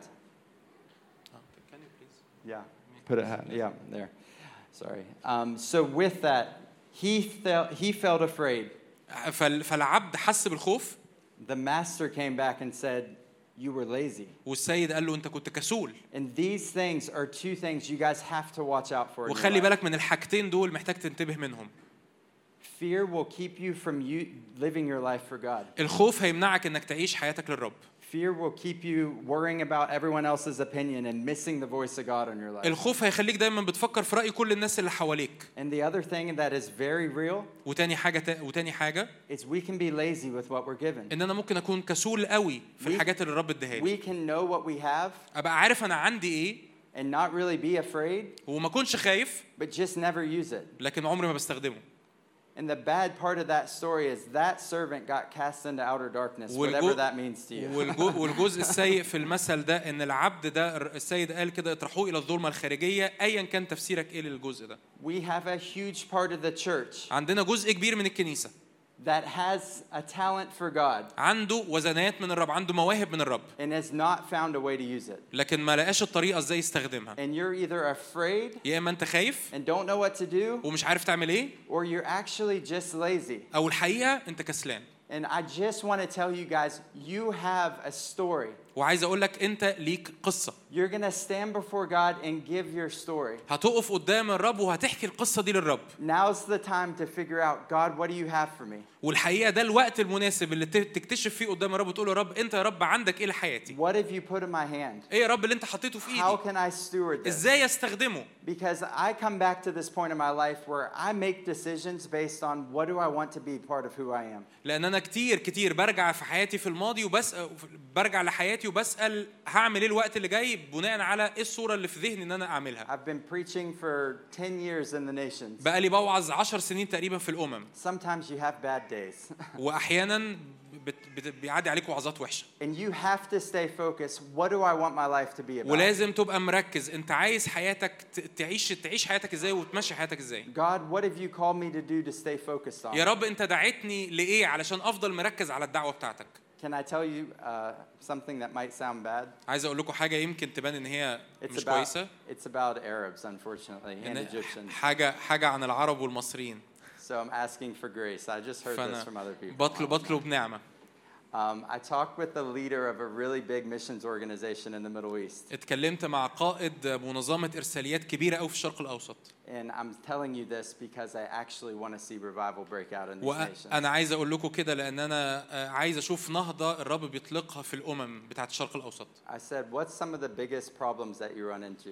وعايز وسالت هذا الشخص اللي هو قائد خدمه الارساليات الكبيره ايه اكبر المشاكل اللي انت واجهتها He يعني said, We have a lot of Arabs on our team now. آه، آه، قال كده احنا عندنا عرب كتير في الفرق بتاعتنا فرق الخدمه بتاعتنا like you know, Egypt being the biggest church, و- most of them are Egyptian. واغلب الف... اغلب العرب دول مصريين لأن مصر هي اكبر كنيسه في الوطن العربي We have a lot of Egyptians on our team in the nations. We فع- love Egypt. فعندنا عندنا مصريين كتير في الفرق بتاعتنا وإحنا بنحب the, المصريين the, the biggest problem لكن اكبر مشكله that we're running into دايما بتقابلنا that our Egyptians and our Arabs are always taban.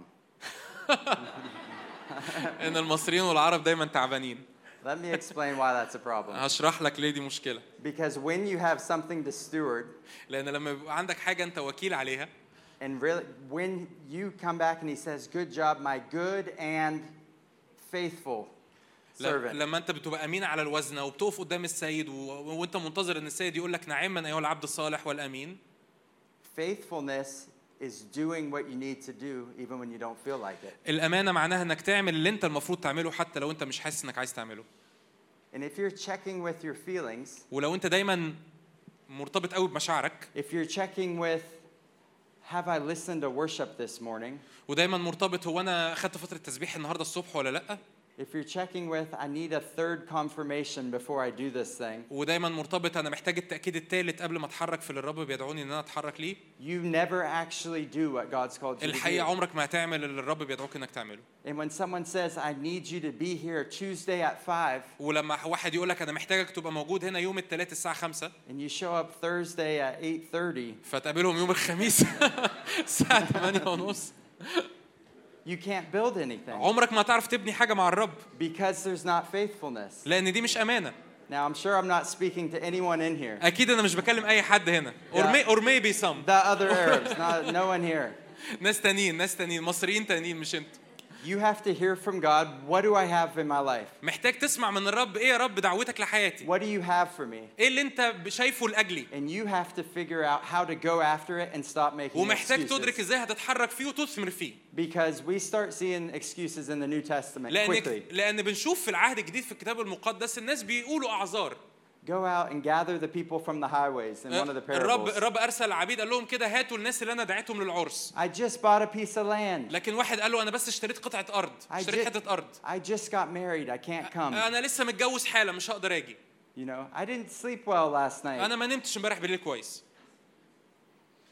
I don't feel the joy of God, so I, I don't want to go and انا مش fake حاسس it. مش حاسس بفرح الرب فمش هقدر اخدم النهارده And we check with our feelings ودايما معتمدين على مشاعرنا when God has clearly said, لما الرب قال بوضوح Go make disciples of nations. اذهب واصنع تلاميذ Figure out what it means to discipline your body to be able to stay focused. اتعلم ازاي ت- ت- تتلمس جسدك وتضبط نفسك علشان تفضل في حاله It تركيز says, Run your race in such a way ارقد اجري في السباق that you win the prize. عشان تنال الجعال عشان تكسب السبق I don't fight like one boxing the air أنا randomly. أنا مش بلعب ملاكمة وكأني بلعب في الهواء بضرب واحد في I الهواء discipline my body. لكن أقمع جسدي I make it my slave. أستعبده And I tell my body what we're doing. وأنا. بقول لجسدي إحنا هنعمل إيه When he said, Go and make disciples of nations, لما الرب يسوع أرسل للتلاميذ وقال لهم روحوا واصنعوا تلاميذ في I'm الأمم not checking with my flesh to see if it's the same as the spirit. الموضوع مش مرتبط بجسدي وقد إيه جسدي ماشي مع الروح And you eventually have to die to yourself وعلى فكره انت لازم تموت عن نفسك if you're ever going to follow him. لو انت عايز تع- تتبع الرب And unfortunately, وللاسف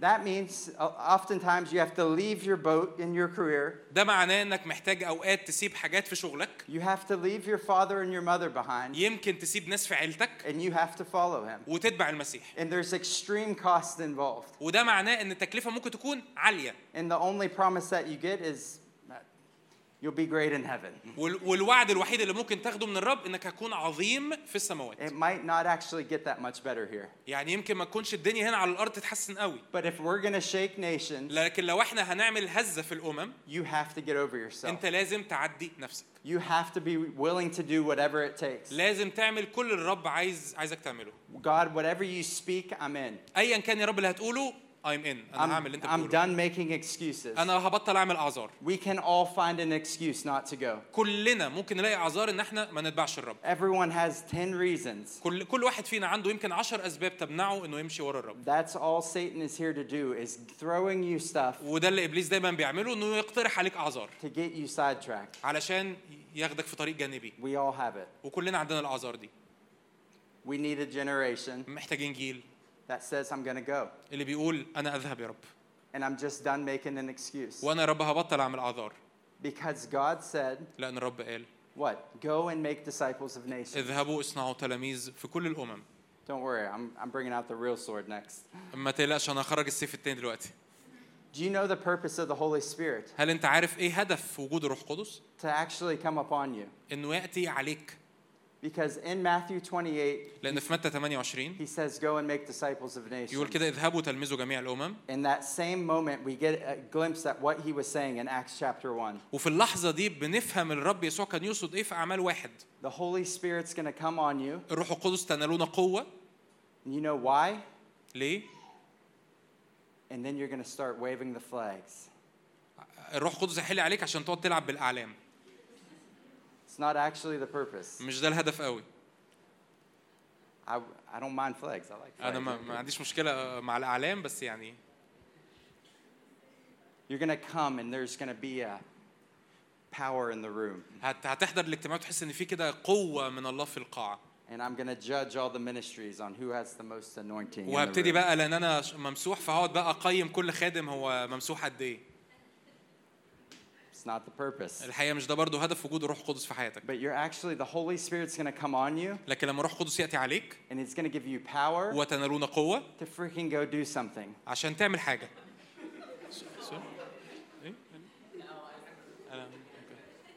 Sorry, I didn't get the the last part. To go do something. No, it's not bad in English. I don't know.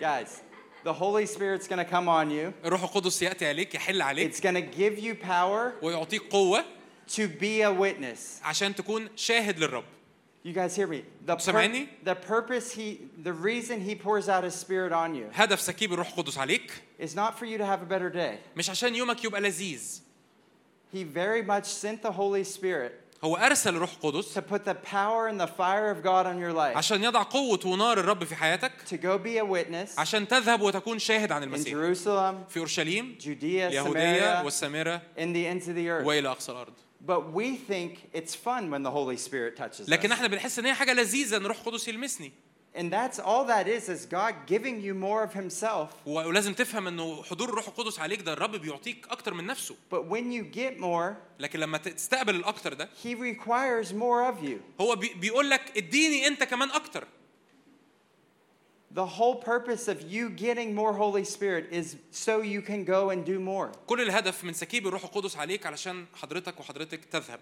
But we've made it a game لكن احنا عملناها لعبه to see who can get the most prophetic words in a six month period. علشان نشوف مين اللي هيستقبل كلمات نبويه اكتر في خلال الست شهور اللي جايه I love prophetic words. انا بحب الكلمات النبويه If God has to tell me to do the same thing five times, I'm just disobedient at that point. لو الرب اضطر يقول لي نفس ال- انه اعمل نفس الحاجه خمس مرات فهو من الواضح إن أنا ما عنديش طاعة. There's nothing really cute or spiritual about it. مفيش حاجة لذيذة في إن الرب يقعد يعيد عليا نفس الحاجة خمس مرات. But God's eyes are searching to and fro in the room, لكن عيناي الله تجولان في القاعه and He's looking for someone that will actually respond to His word, عشان بيدور على شخص هو فعلا هيستجيب مع دعوه الله ليه not just think it feels good. مش مجرد احساس ان الله كان اجتماع And لذيذ if we're going to disciple nations, ولو احنا هنتلمذ الامم we have to realize the purpose of the anointing on our life محتاجين نفهم هدف وجود المسحه في حياتنا is power to be a witness. انها قوه لنكون شهود للرب Amen. امين I was reading the Good Samaritan story,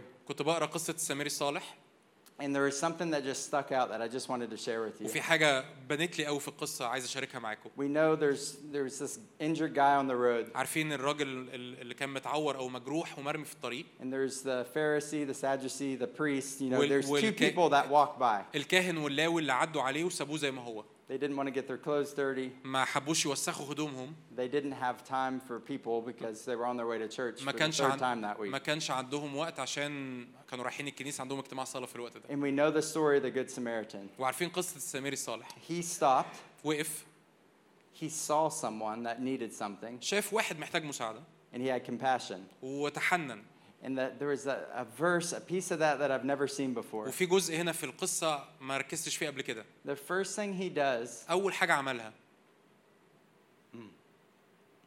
is he pours that, he, he grabs the oil and the wine that he has in his bag. اخد ال ال الزيت والخمر اللي كانوا معاه And he anoints the, the hurt person on the side of the road ومسح الجروح بتاعه الشخص ال- اللي كان مرمي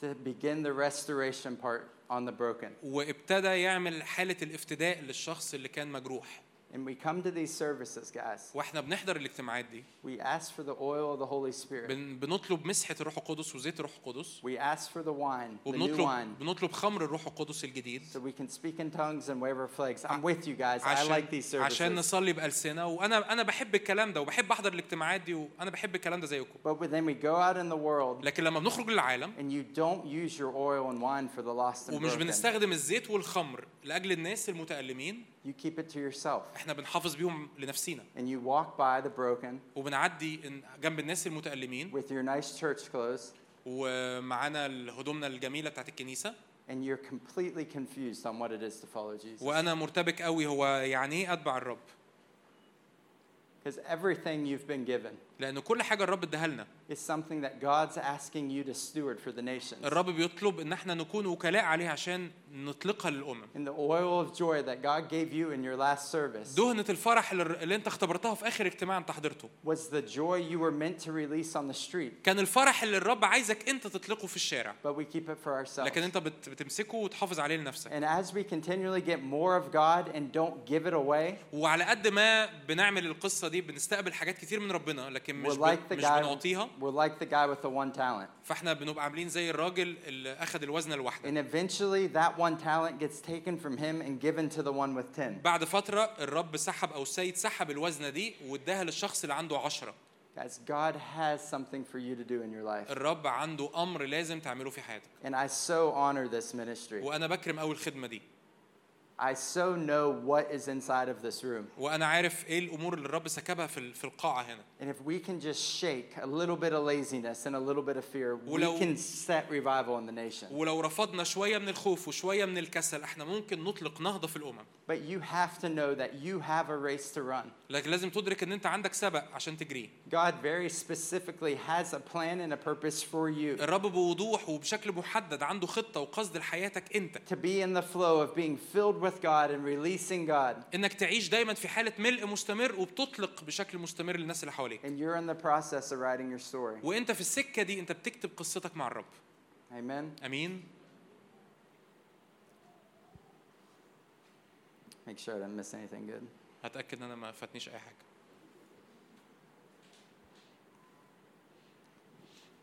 I'll finish with this, أنا هنهي بال بدي ايا كان هي إيه inshallah.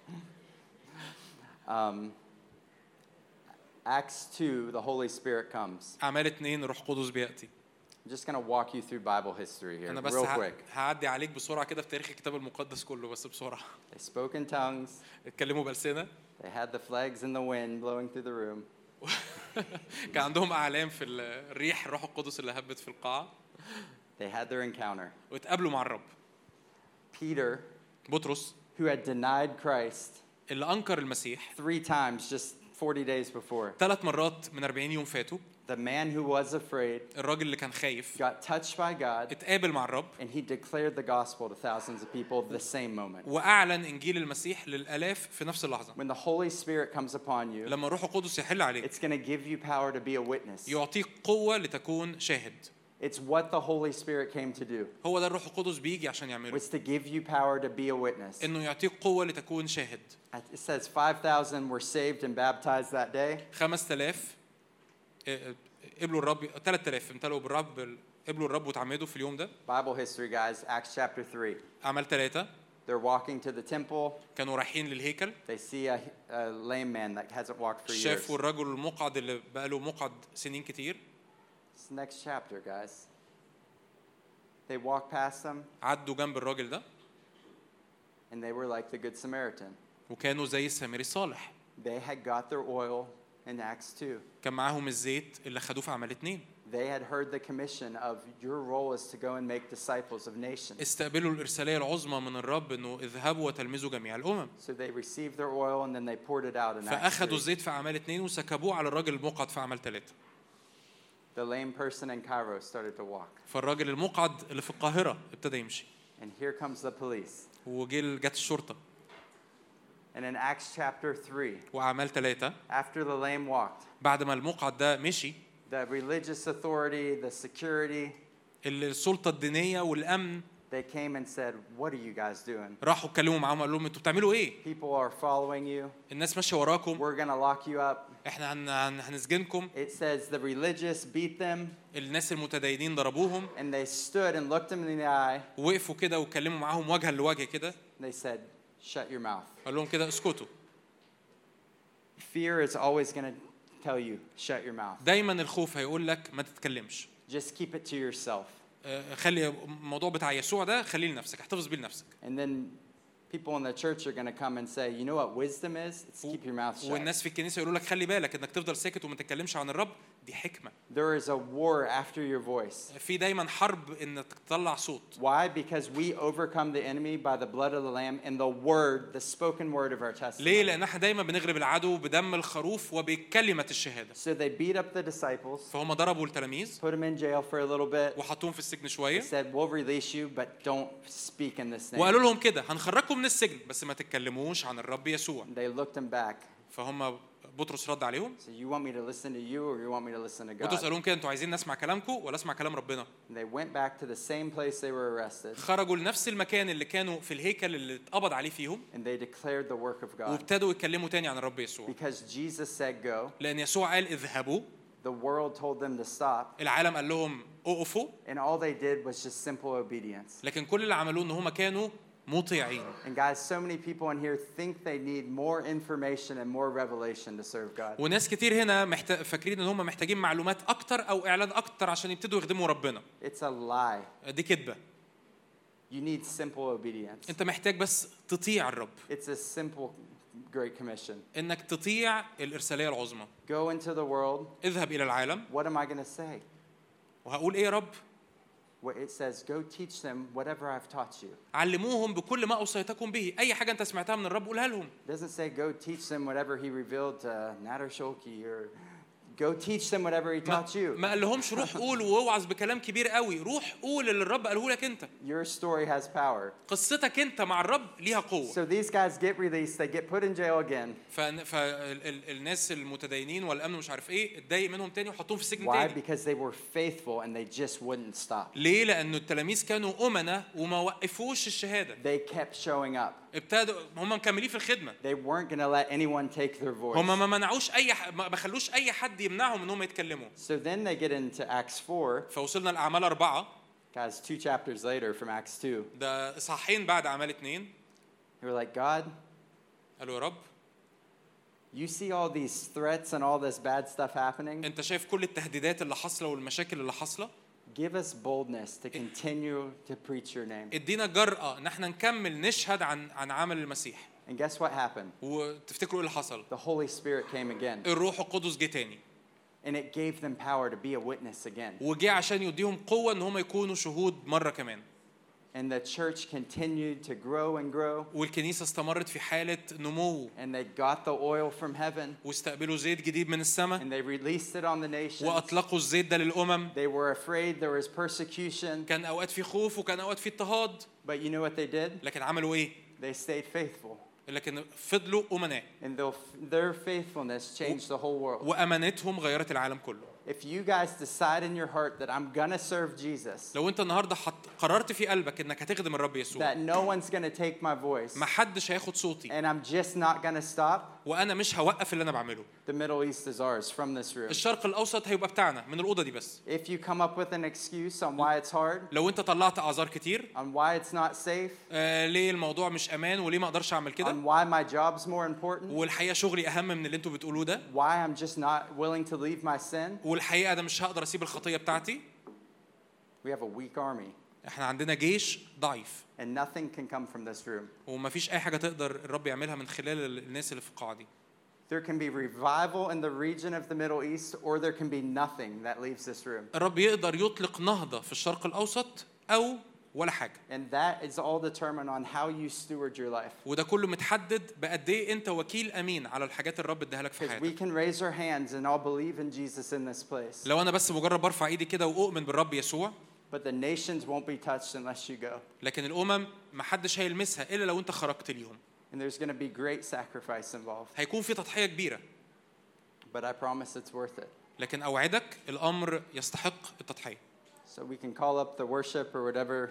فممكن فريق التسبيح. يعني يبتدي يطلع عشان نصلي And guys, I just want us to talk to Jesus. أنا عايزك بس النهارده تتكلم مع الرب Say, God, what do you have for my life? قول له يا رب إيه اللي أنت اللي أنت عندك لحياتي Give me a nation. يا رب إديني أمة Show me where you want me to go. وريني يا رب أنت عايزني أروح فين And also show me whatever you need me to remove. وريني يا رب أي أمر أنت عايزني أشيله من حياتي my prayer for everyone in this room وصلاتي لكل واحد في في الأوضة النهارده is that when I see you in heaven, إني لما أشوفك في السماء I can't wait to hear your story. انا عايز اسمع قصتك هللويا هللويا هللويا Don't have a bad story. واياك يكون عندك قصه وحشه Don't have a bad story. اياك يكون عندك قصه وحشه Amen. امين Bless you guys. Thank you.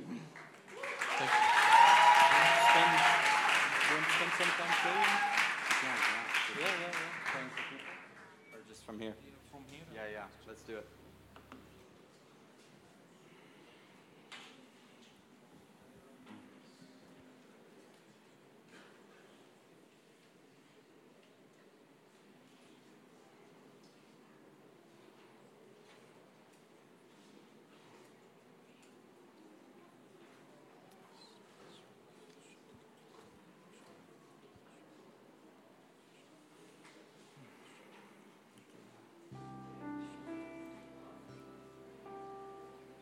تعالوا نتجاوب مع مع الرسالة اللي الرب اداها لنا من خلال جو. يعني قوم اقف كده في مكانك وابتدي صلي مع الرب. ما تستناش الورشب أو ما تستناش إن جو يبتدي يصلي. ابتدي تجاوب مع الرب وابتدي صلي وابتدي حط قلبك قدام الرب.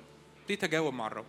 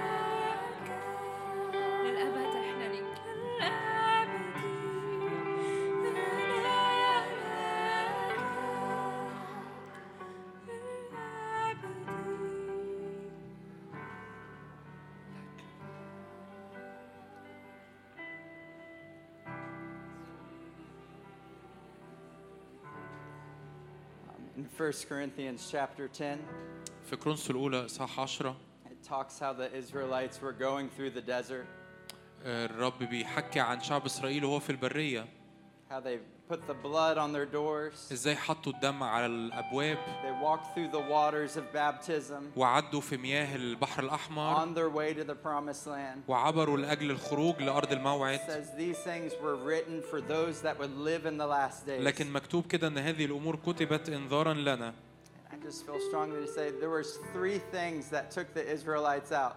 في ثلاث امور الرب كان واضح فيهم ان الثلاث امور دول منعوا شعب اسرائيل ان هو يدخل ارض الموعد Says they rose up to play كانوا قاموا للعب and they fell into sexual immorality. وسقطوا في خطايا جنسيه It said they didn't submit to their leaders ما خضعوش للقاده بتوعهم and they had a spirit that was always complaining. وكانوا دايما متذمرين Father, we just ask for a purification in this room. يا رب إحنا بنسال تطهير لينا في هذه القاعه Lord, I pray you would highlight sexual immorality in this place. يا رب أنا بصلي انك تشاور على الخطايا الجنسيه في حياتنا That in that day, 25,000 men fell لأن في هذا اليوم سقط 25 الف رجل and they didn't make it to the promised land. وما وصلوش لارض الموعد So, Father, I pray for a purification of your bride in this place. يا رب أنا بصلي لاجل تطهير للعروس في المكان ده That, that any complaining spirit, أي روح تذمر؟ أي روح آه، خطايا جنسية؟ أي روح كبرياء بتخليني أرفض أني أخضع للقادة بتوعي؟ روح الله تعالى شاور عليها في قلوبنا. حط إصبعك على حياتنا. That from this من النهاردة فصاعد. أنا هخدم الرب. أنا مش هعيش حياة مزدوجة. Freedom and victory. أنا باطلق حريه ونصره Just chains falling off of people. ال- القيود وال- والسلاسل تقع من Just الناس a critical spirit. A critical spirit. اي روح نقد وحكم وتذمر That you would purify our hearts, God. تعالى نقي قلوبنا من الأمور دي And that we would walk into our inheritance, Father. وانك ان إحنا نسلك في الميراث بتاعنا يا رب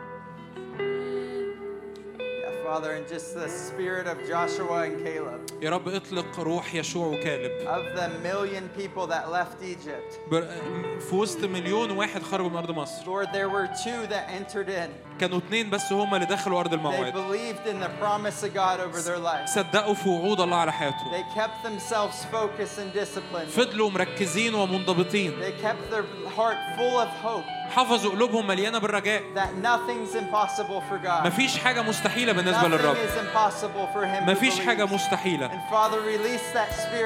يا رب اطلق روح كالب ويشوع علينا. يا رب اطلق يشوع وكالب في, في, في هذا الجيل يا رب عينينا تبقى مركزة. ونمتلك أرض الموعد في حياتنا.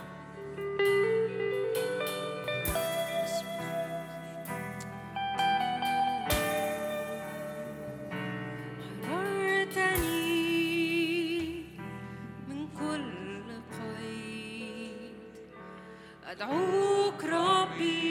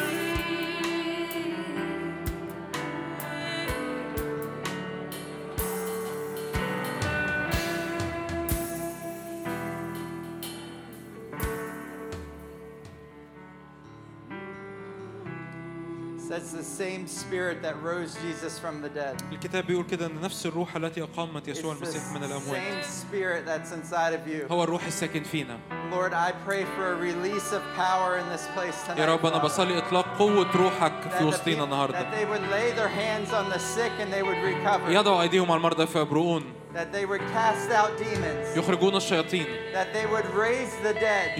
الموتى And that there would be a crucifixion of their lives, but a resurrection as well. يحصل صليب لاجسادنا لكن الرب يقيمنا That there would be such a flow of the Holy Ghost through people in this room. ان إحنا نبقى الكل ممتلئ بالروح القدس النهارده There's no extra Holy Spirit that you don't have. مفيش روح قدس زياده انت مش ما استقبلتوش The same Spirit on the early church. نفس الروح القدس اللي الرب سكبه على The same Holy Spirit on Jesus نفس الروح القدس اللي الرب وضعه على يسوع المسيح.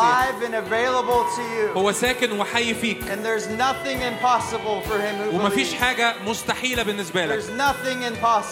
مفيش حاجة مستحيلة.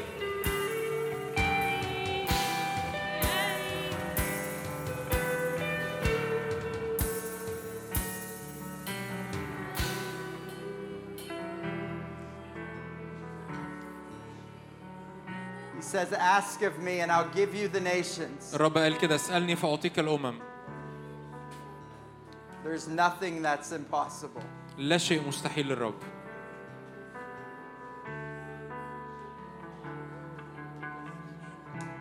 We thank you for Egypt. يا رب احنا بنشكرك لاجل مصر You Say, Pray, and I will send laborers into the harvest. انت قلت يا رب اطلبوا لكي ارسل فعل إلى الحصاد That the harvest is plentiful لأن الحصاد كثير all over the Middle East, في كل الشرق الاوسط in Morocco, المغرب in Algeria, الجزائر Tunisia, تونس Libya, ليبيا in Egypt, ومصر in Jordan, في الاردن in Saudi, في السعوديه in Turkey, تركيا Iraq, Iran, العراق وايران Oman, Yemen, عمان واليمن that the harvest is plentiful. نعم يا رب الحصاد But the كثير problem is, is there's no workers. لكن الفعل قليلون Ask the Lord of the harvest to thrust forth his يا رب إحنا. بنطلب ان ترسل فعل الحصاد في اسم Lord, I يسوع ask you, you would send workers from this room يا رب ارسل. فعل من هذه القاعة النهاردة في اسم release them يسوع into the nation. يا رب نطلقهم للأمم Knowing that greater is he that is in me than he نعلم in يا رب ان world. اللي فينا أعظم من الذي في العالم. يا رب بنطلب إطلاق وإرسال وإعلان في اسم يسوع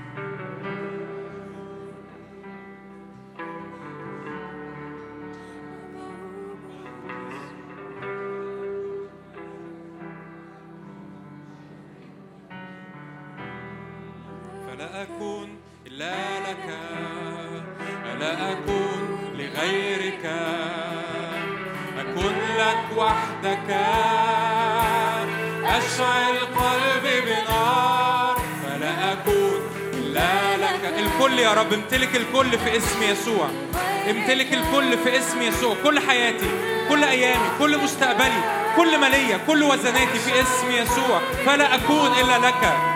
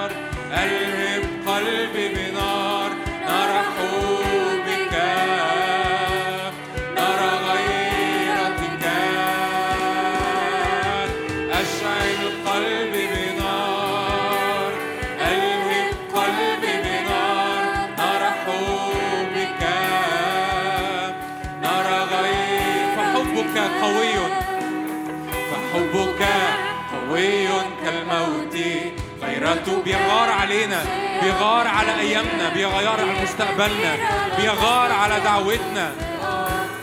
نار حبك فحبك قوي كالموت. غيرتك قاسية كالهاوية مياه كثيرة لا تستطيع أن تطفئ نار حبك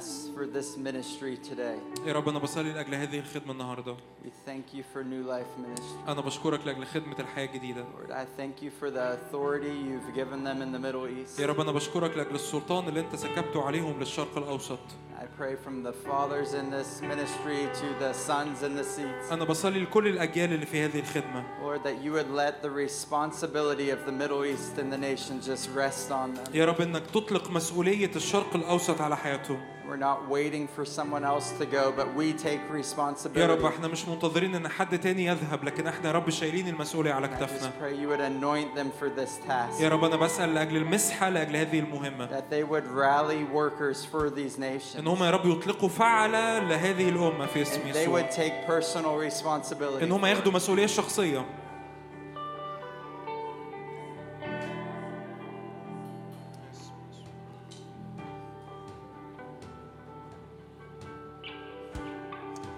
When our team first got to Jordan, أول ما الفريق بتاعنا وصل الأردن God asked us to do something really weird the first couple months. الرب طلب مننا ان احنا نعمل حاجة غريبة جدا أول شهور قليلة كنا فيها في الأردن He said, if you want authority in this land, لو عايزين سلطان you على have, الأرض you have to marry the land. لازم تتجوزوا الأرض Because without covenant, لأن من غير عهد you don't get authority. مش بتاخدوا سلطان على الأرض And that's for you and as you're choosing what church to serve.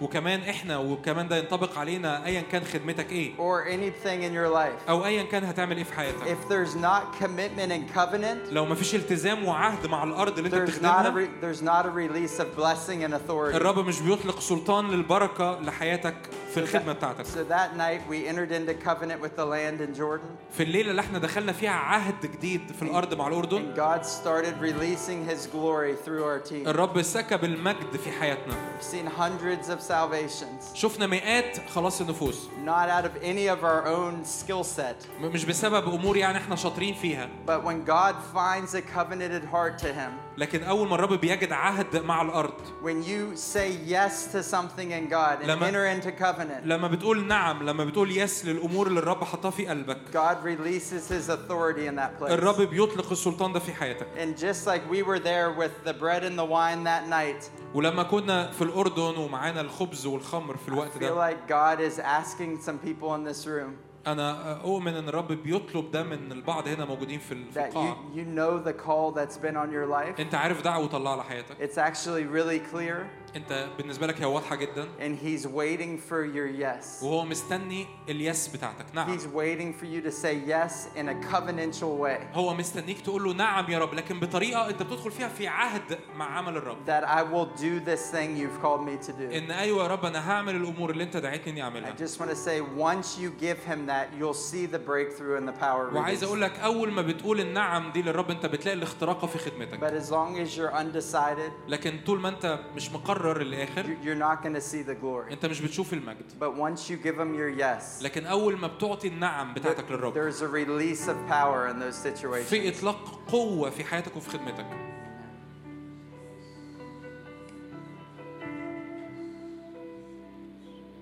نعم يا رب بنتجاوب مع دعوتك وندائك لينا النهارده في اسم يسوع مين إيدك قدامك قول يا رب أنا بتجاوب مع دعوتك ومع ندائك يا رب مع كل يا رب انطباع حطيته في قلبي مع كل يا رب سكيب يا رب حطيته في قلبي مع كل أمور يا رب دعيتني زي ما كان جو بيقودنا في الصلاة كل أمور الروح القدس شاور عليها من خطايا من نجاسات من ضعفات من أمور محتاجة تخلص منها. يا رب لا مساومة فيما بعد في اسم الرب يسوع. لا مساومة على حياتنا في اسم الرب يسوع. أنت قلت يا رب الحصاد كثير والفعلة قليلون. قلت يا رب اطلبوا من رب الحصاد أن يرسل فعلة إلى الحصاد. تقدر ترفع إيدك كده في اللحظات دي مش في الزحمة لكن بتجاوب قلب حقيقي زي ما كان جو بيقودنا تقول له رب ها أنا ذا أرسلني. ها أنا ذا أرسلني. أنا بتاعك يا رب. أنا بتاعك. أنا وراك. أنا بقلب كامل وراءك في اسم الرب يسوع. يا رب أحمل الصليب كل يوم وأتبعك. أترك امور يا رب وراء ظهري في اسم الرب يسوع. أترك امور يا رب معطلاني. أترك امور يا رب بساوم فيها. يا رب كل أعذار العدو رماها على حياتنا. كل أعذار العدو رماها على حياتنا. كل أعذار وكل اكاذيب العدو رماها على حياتنا. بتمنعنا إن إحنا نتبعك بقلب كامل. يا رب جه الوقت يا رب إن إحنا نترك الأعذار في اسم يسوع. جه الوقت يا رب إن إحنا نترك الأكاذيب في اسم يسوع. جه الوقت يا رب إن إحنا نرمي أمور ورا ظهرنا في اسم يسوع. نضع إيدينا على المحرات ولا ننظر إلى الوراء. فيما بعد في اسم الرب يسوع. نضع إيدينا على المحرات ولا ننظر.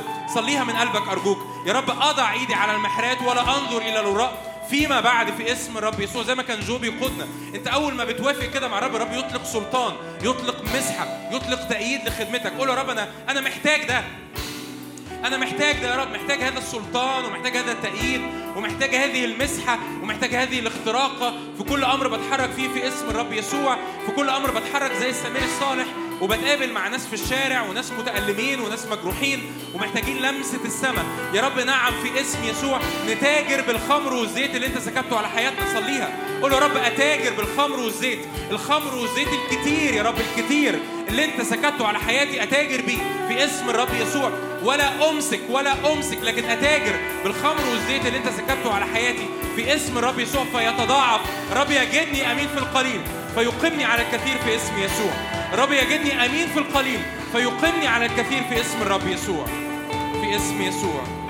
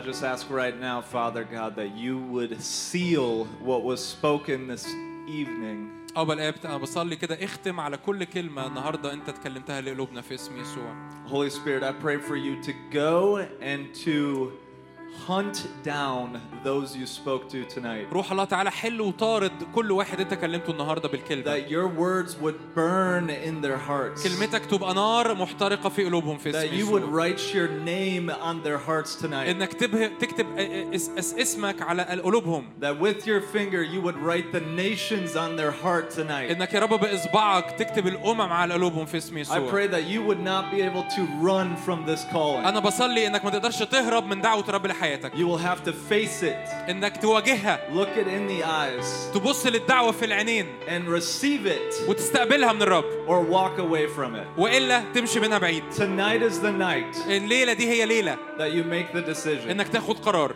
I pray that they would have visions and dreams going into tonight. انا بصلي لاجل رؤى واحلام من الليله دي Holy Spirit, you would reveal yourself so tangible and authentic.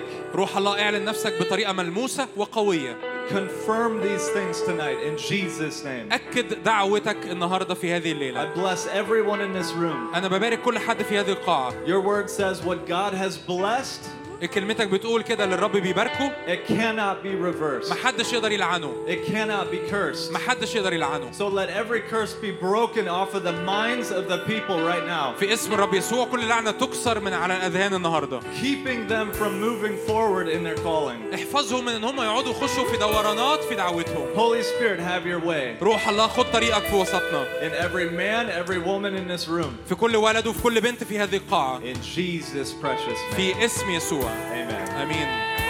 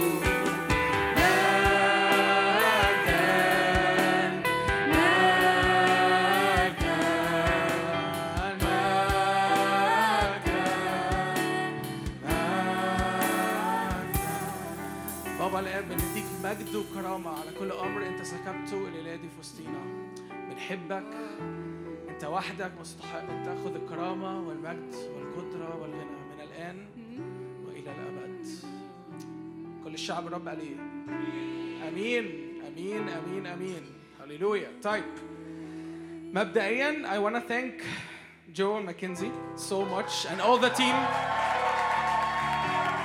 You guys blessed us today, and thank you for releasing your heart and releasing the heritage uh, that you guys have been walking with, and for the love to release it to the people of the Middle East through the years of your ministry. Um, we love you and we honor what the Lord is doing through you uh, in the region. And uh, I pray that you know, in the coming years, uh, we will see the kingdom powerfully in this land. Amen. طيب